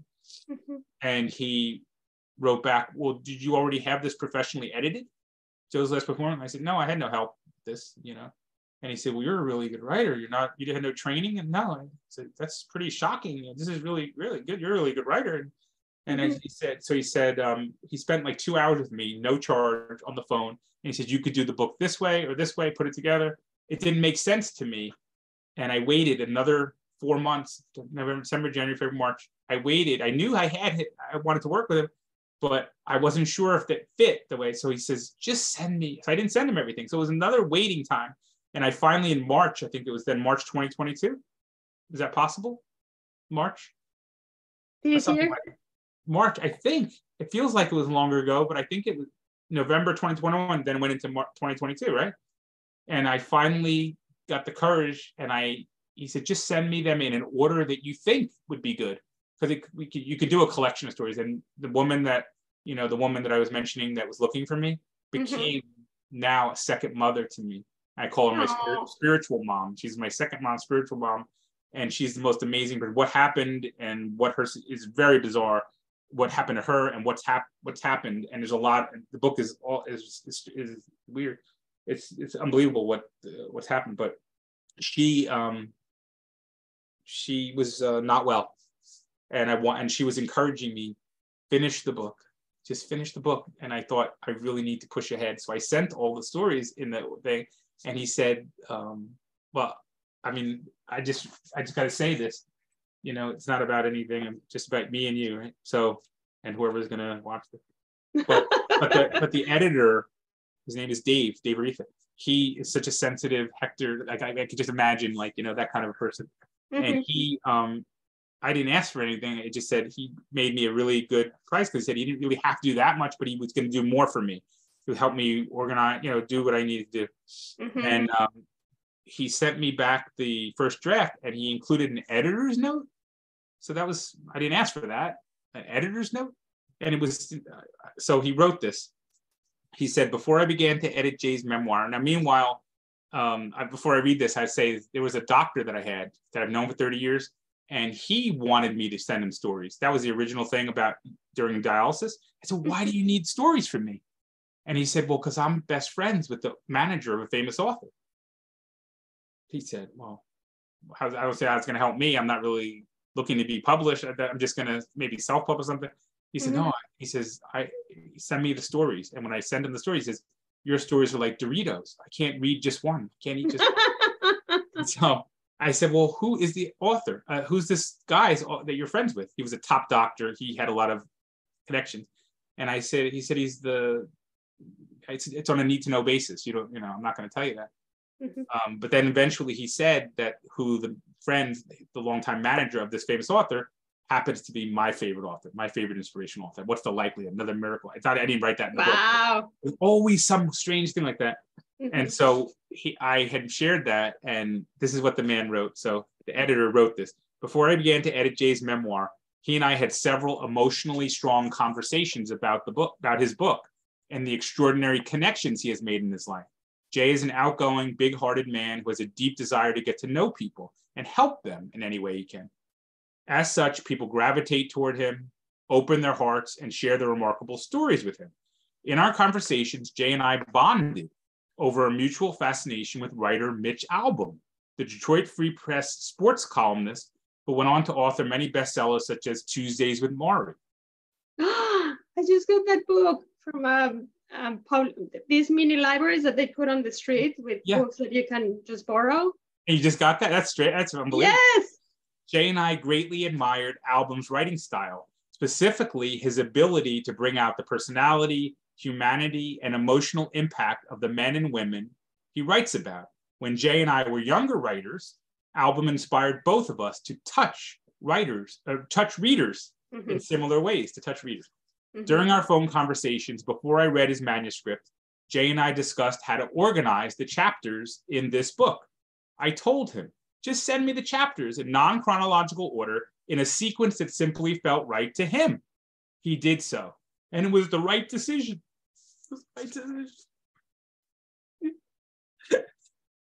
I never asked for this. I never asked for anything, you know. Throughout my edit of Jay's manuscript, throughout my edit of Jay's manuscript, I felt transported back to the late 1980s when I read the Live Albom, a seemingly scattered collection of Mitch's best free press columns, but with a thread of humanity connecting the stories. It was a warm, sometimes melancholy, and often joyful reading experience. I did not have a similar experience until 34 years later while reading Jay's collection of life stories in this remarkable book. With whether it's the story of the sweethearted dancer who offered to donate a kidney to Jay, or the day he held hands in prayer with Pastor Darryl Strawberry, or a toast of gratitude from Jay's good friend Mike the Clown. These indelible stories surprise, inspire, and pull at the heartstrings. I hope you are as moved as much as I was by Mysterious Ways, David Aretha. Now, I didn't know that I was getting that. I didn't ask for that, but there's connections of so many things coming together, and I knew I was in the right hands. And I said yes, you know, to he encouraged me to publish the book and to do the book. I almost didn't share the book, and so I've gotten so much response. You know, not everyone's going to take the time to write a review or anything. Like I have 34 five star reviews on Amazon. Okay, I'm being a little uh, out there, but I um uh, I get so many notes and calls and side private messages and and it, remember my wife was concerned about oh what are my coworkers doing well her coworkers se- several of them read the book saw it on facebook whatever read the book and they were the most amazing supporters of my book. The psych, school psychologist, the, the director, this one, that one, other one. They loved the book. They wrote reviews. They wanted to talk to me. They wanted more copies. They wanted to have in their book club. I mean, it was overwhelming to me. I, I literally couldn't handle as much. You know, it was like John announcing that he was the donor. It was a hard day, but mm-hmm. it was mm-hmm. also revealing the most per- some of the most personal things about my life that I'd never shared with anyone. Um, some of the things, and um, I think I was a little nervous. You know, Carlos got the book. I mean, I think you know, he wouldn't have known it, those things. When I met him in England, you know, he did, you know, a few years before, I had gone through some of the most traumatic things, and um, he, uh, I'm glad that he decided to read the book or whatever. But it was like, you know, I think I've just gotten over this. These past five, six months, I've gotten over the that feeling of like, okay, it's out there, it's out there, it's out there, it's out there now. You know, I just finished recording my audiobook. So many people requested they wanted to hear my voice reading. Uh-huh. So I recorded it, and uh, a friend of mine who was a, a blind motivational speaker. Wow. He actually put me in touch with an award-winning uh, audiobook producer. I said mm-hmm. I wouldn't be able to afford that right now. He said no. He told him my story, and the guy said, "We're going to do this. We're going to make it happen." So he trained me.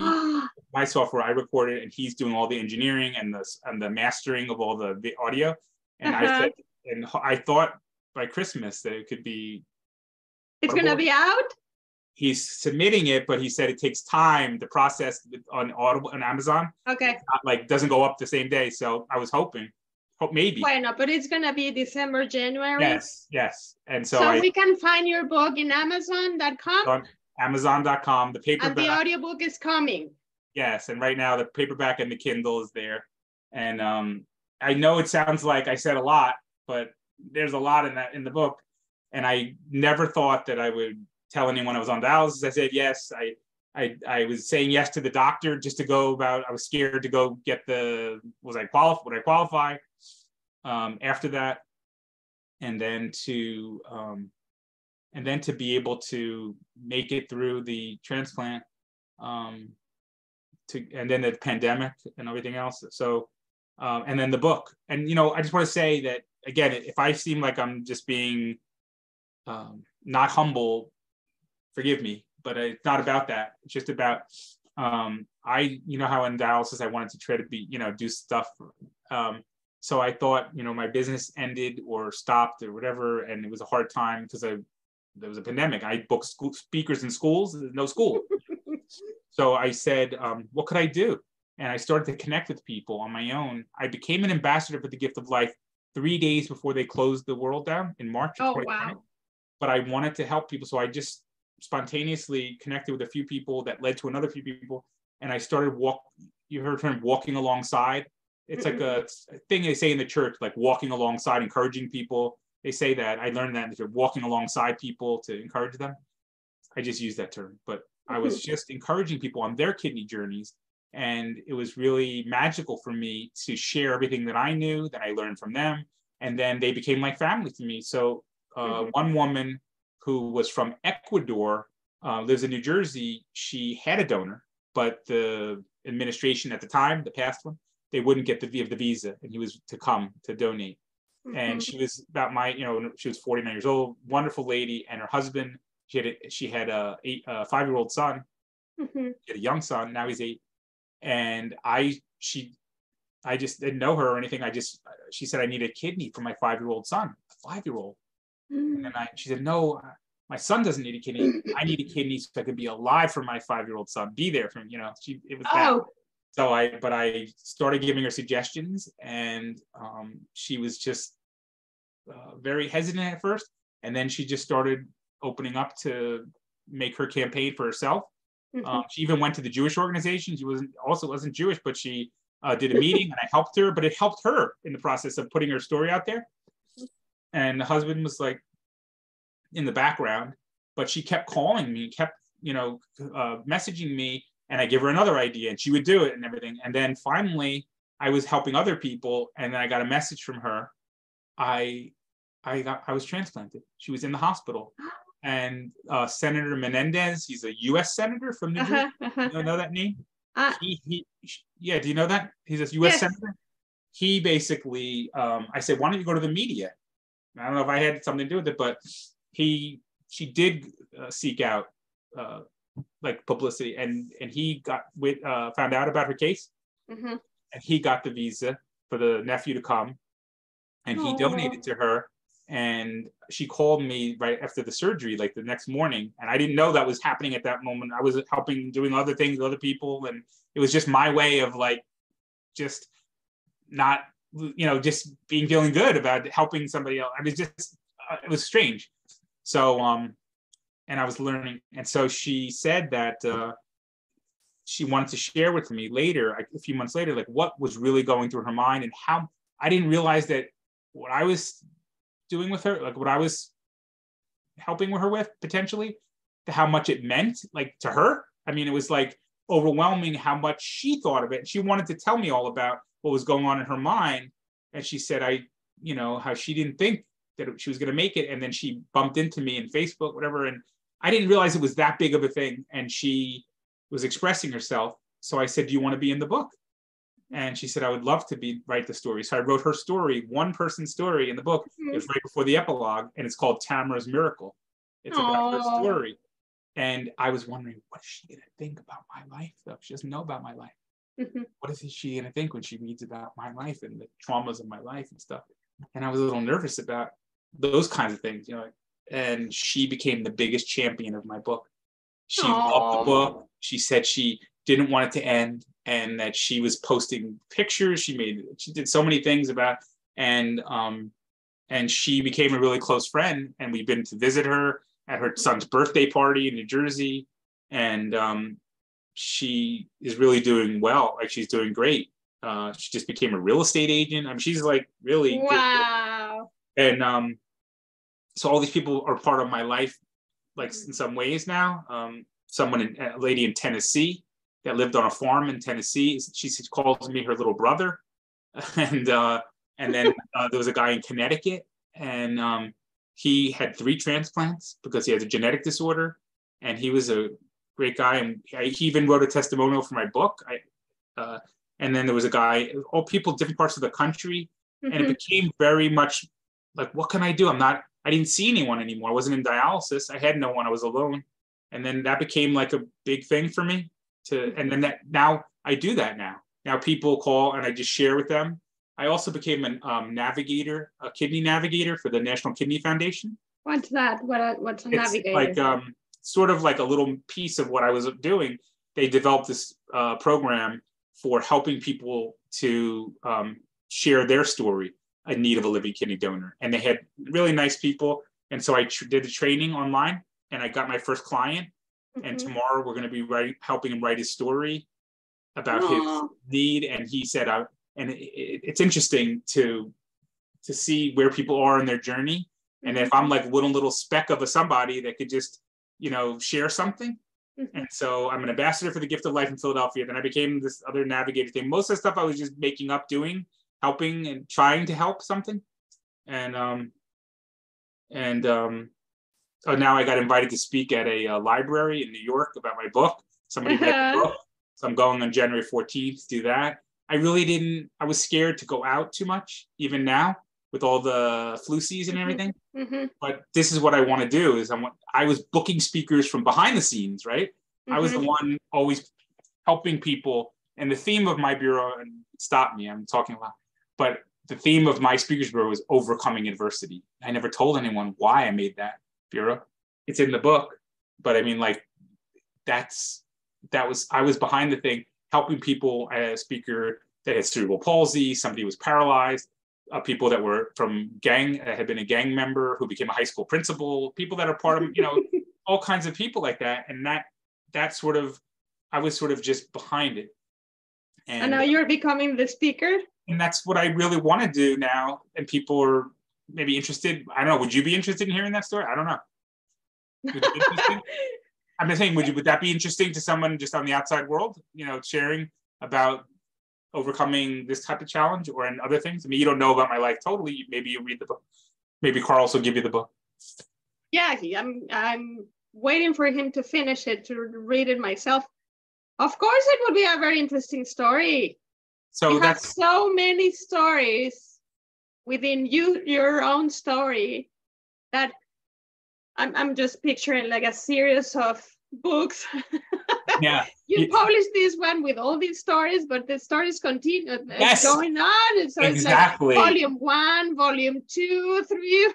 yes, that's true. I mean, you know, I went to the, I finally made it back to the transplant center uh, Uh-huh. September 1st, and they gave me the full workup and said I'm doing great.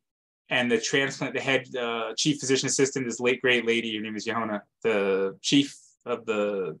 They take care of the patients after, and she's the head of the thing, and she's great.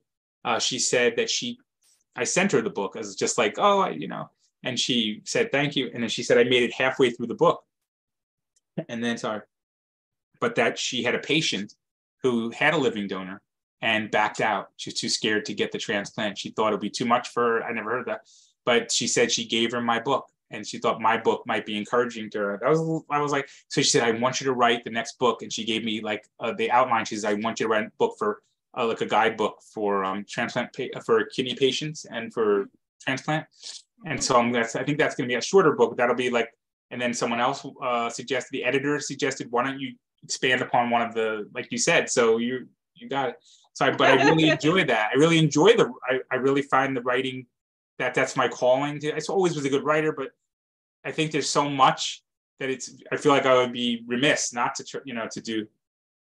Thank because you. it's also interesting. It's sharing our personal stories is always very difficult.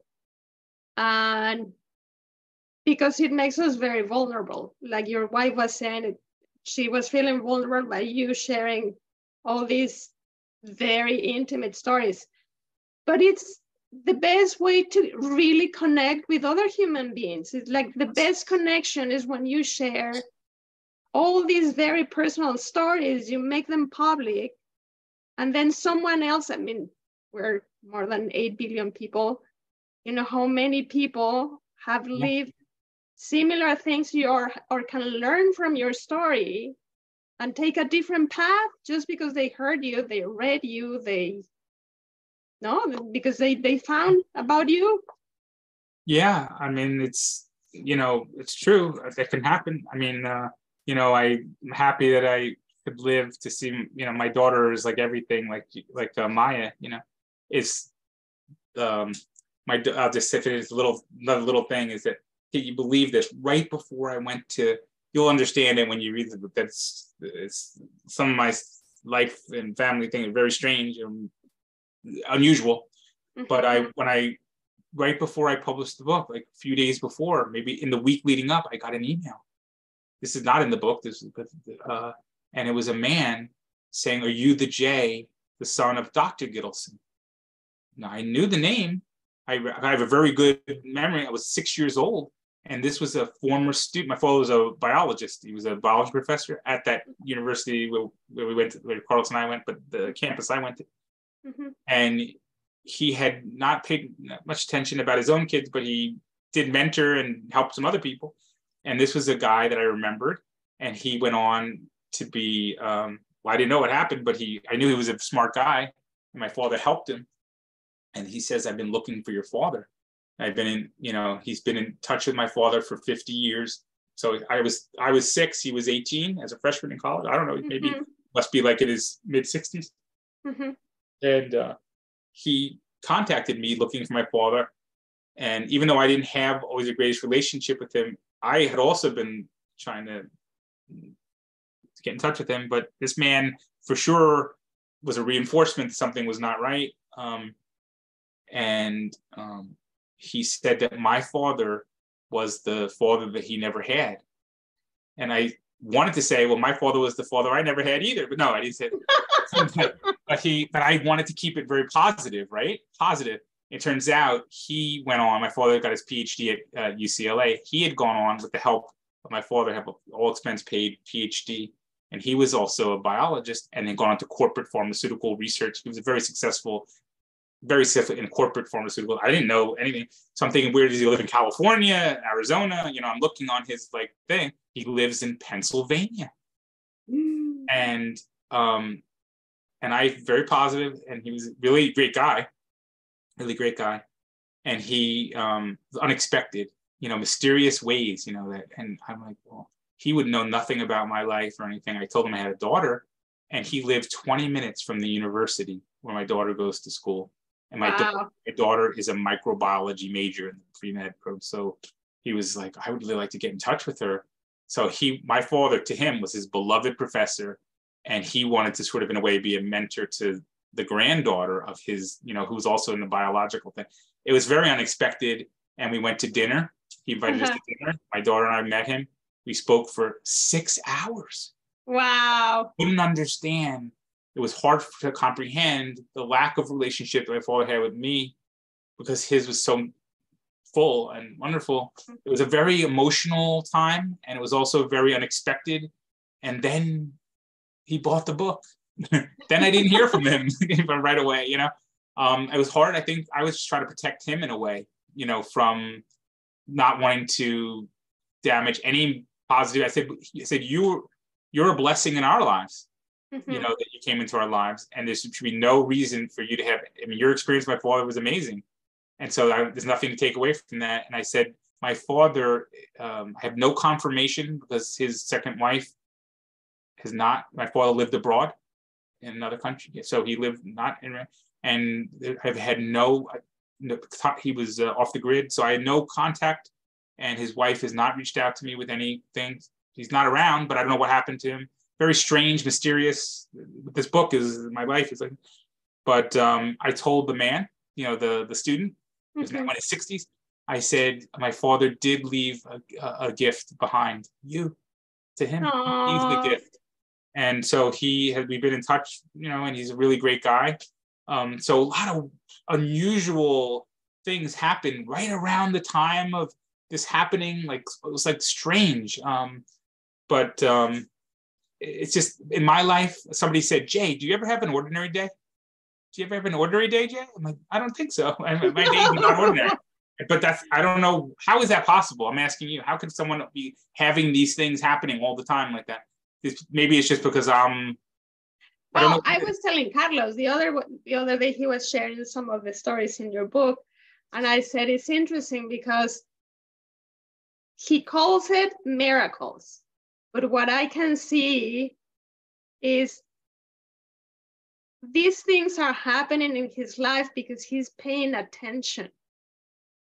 He's paying attention to the human beings that are in front of him that are part of his life that just the, the guy that crossed the street that yes. because he's paying attention all these beautiful things are happening. Yes. That's the key. Yes and i totally 100% agree. And i, I made this little heading on i think one of the on the one of the descriptions what if you choose to see your life as a series of miracles right mm-hmm. and, and that's that's true like i think like i said in the beginning i think that it's happening and maybe people aren't just paying attention to it right I do. This I do. morning, this morning, for example, Maya was not.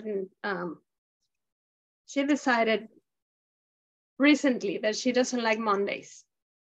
it's the start of the school week, and so Carlos told her something in the morning, and then I uh, told her something before she left, which was basically you decide in your mind with your attitude how you want to live today.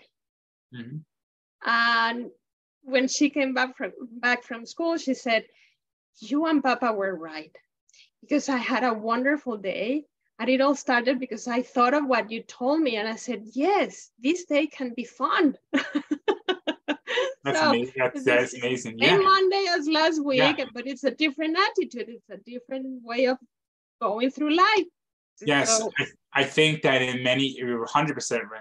I think that in many ways, like, you know, I'm not sure why I wanted to pay attention to.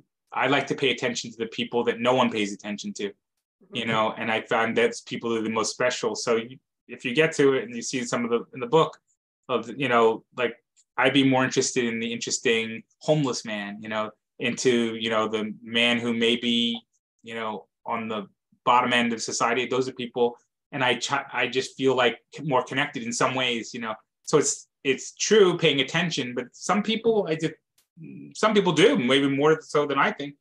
But I I really think it's unusual maybe that I would be wanting to be involved on a deep personal level with certain people beyond just paying attention, you know. Um, but you're right. I think if people do pay more attention, they would see a lot of the some things that are happening, right? Mm-hmm. Um, but I wasn't trying. I didn't think I was trying. It's just the way that I am, and maybe it's hurt me in a lot of ways. You know, maybe I get sidetracked in a lot of ways, um, paying attention to things. You know that, um, but when I saw the opportunity with Joe in the dialysis center or some of the other characters in my life, maybe some, maybe some of them don't even want to have anything to do with me, and I kind of pushed my way in because I just want to get in there. You know, I'm a very different kind of guy, maybe in this way. I don't think like if you want to get a PhD and you want to become a professor or a translator, I don't know if you're really going to be, you know, uh, worrying about the homeless guy. I don't know. Maybe you know, like I'm, I do some things that are like outlandish, but for me, become in the end like rewarding. You know, mm-hmm. and um, I'm not sure exactly, but you are like a collector of stories. Yeah, yeah, yeah. collector of people, and then stories after that. I don't know, but um, well, but, Jay, know, thank you so we're much. We're gonna we're um we're gonna have to end this. I think Maya and Carlos already came back. I think I told them one hour, and we have like oh, we have been talking for almost two. So I can't believe that. I felt like a minute. Felt like a minute. I have to create two videos, part one and part two. I hope I just didn't go on too much, you know, but thank you. Oh, it's very interesting. I mean, as I said, you're a collector of stories. You had so many stories to tell. I really appreciate you coming on. What if I you. say yes? Your yeses are wonderful. There are a lot of things to learn about this world, um, this world of um, our own health and transplants and donors and um, everything that goes with the personal stories and daughters daughters. and family and sharing uh, and writing and helping other people um, do something they've never done before inspiring people. Like all the many stories that you told us that's why we've been talking for two hours it's beautiful. Thank you so much for Thanks sharing for having me. stories. It was an honor to to be a part. I really was unexpected, but very wonderful. And uh, and thank you. And I was thinking, should I leave the dolly just in its le- in the leaves there and just let it? Maybe the kids are going to come back for it. The kids. I don't know, time. but what you do have to do is take a picture and send it to me. I we did. need to I, put it at the end of the video. So Are you ready? Uh, have the picture? Send it to Carlos. Text it to Carlos. You can text it to me. Okay. Just send it to me. Okay, so. So as I, as you've seen in the previous videos, I, at the end, I put, um, I show pictures yeah. that have to do with the conversation we've had. Do you want me to so, send you a few? Yes, please. okay, that's good. Like, how about this you one? Decide, you decide what you want to share now. Yes, that has to be one. a picture of your book, a picture of the kidney, what is that gift, a picture of whatever ah, you want to share, yeah. and we'll put them at the end. Oh, that's amazing. You're really so professional. I also have a podcast and I sort of like lag behind because of the book. You know. Okay, so send me send me all the information so I can also post it. Oh my gosh. That's and let's ask whoever watches this video buy the book. You can find it in Amazon or the audiobook or the Kindle or whatever version you, you like. And please leave a review for Jay. Thank you so much. Thank much. You. Thank I'll you. wait for your pictures and whenever I um, edit the videos and make the part one and part two, I'll I'll let you know so you can also share them with the people you want.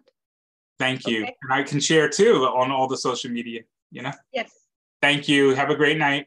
Thank you, Jay. You too. Bye-bye. Bye.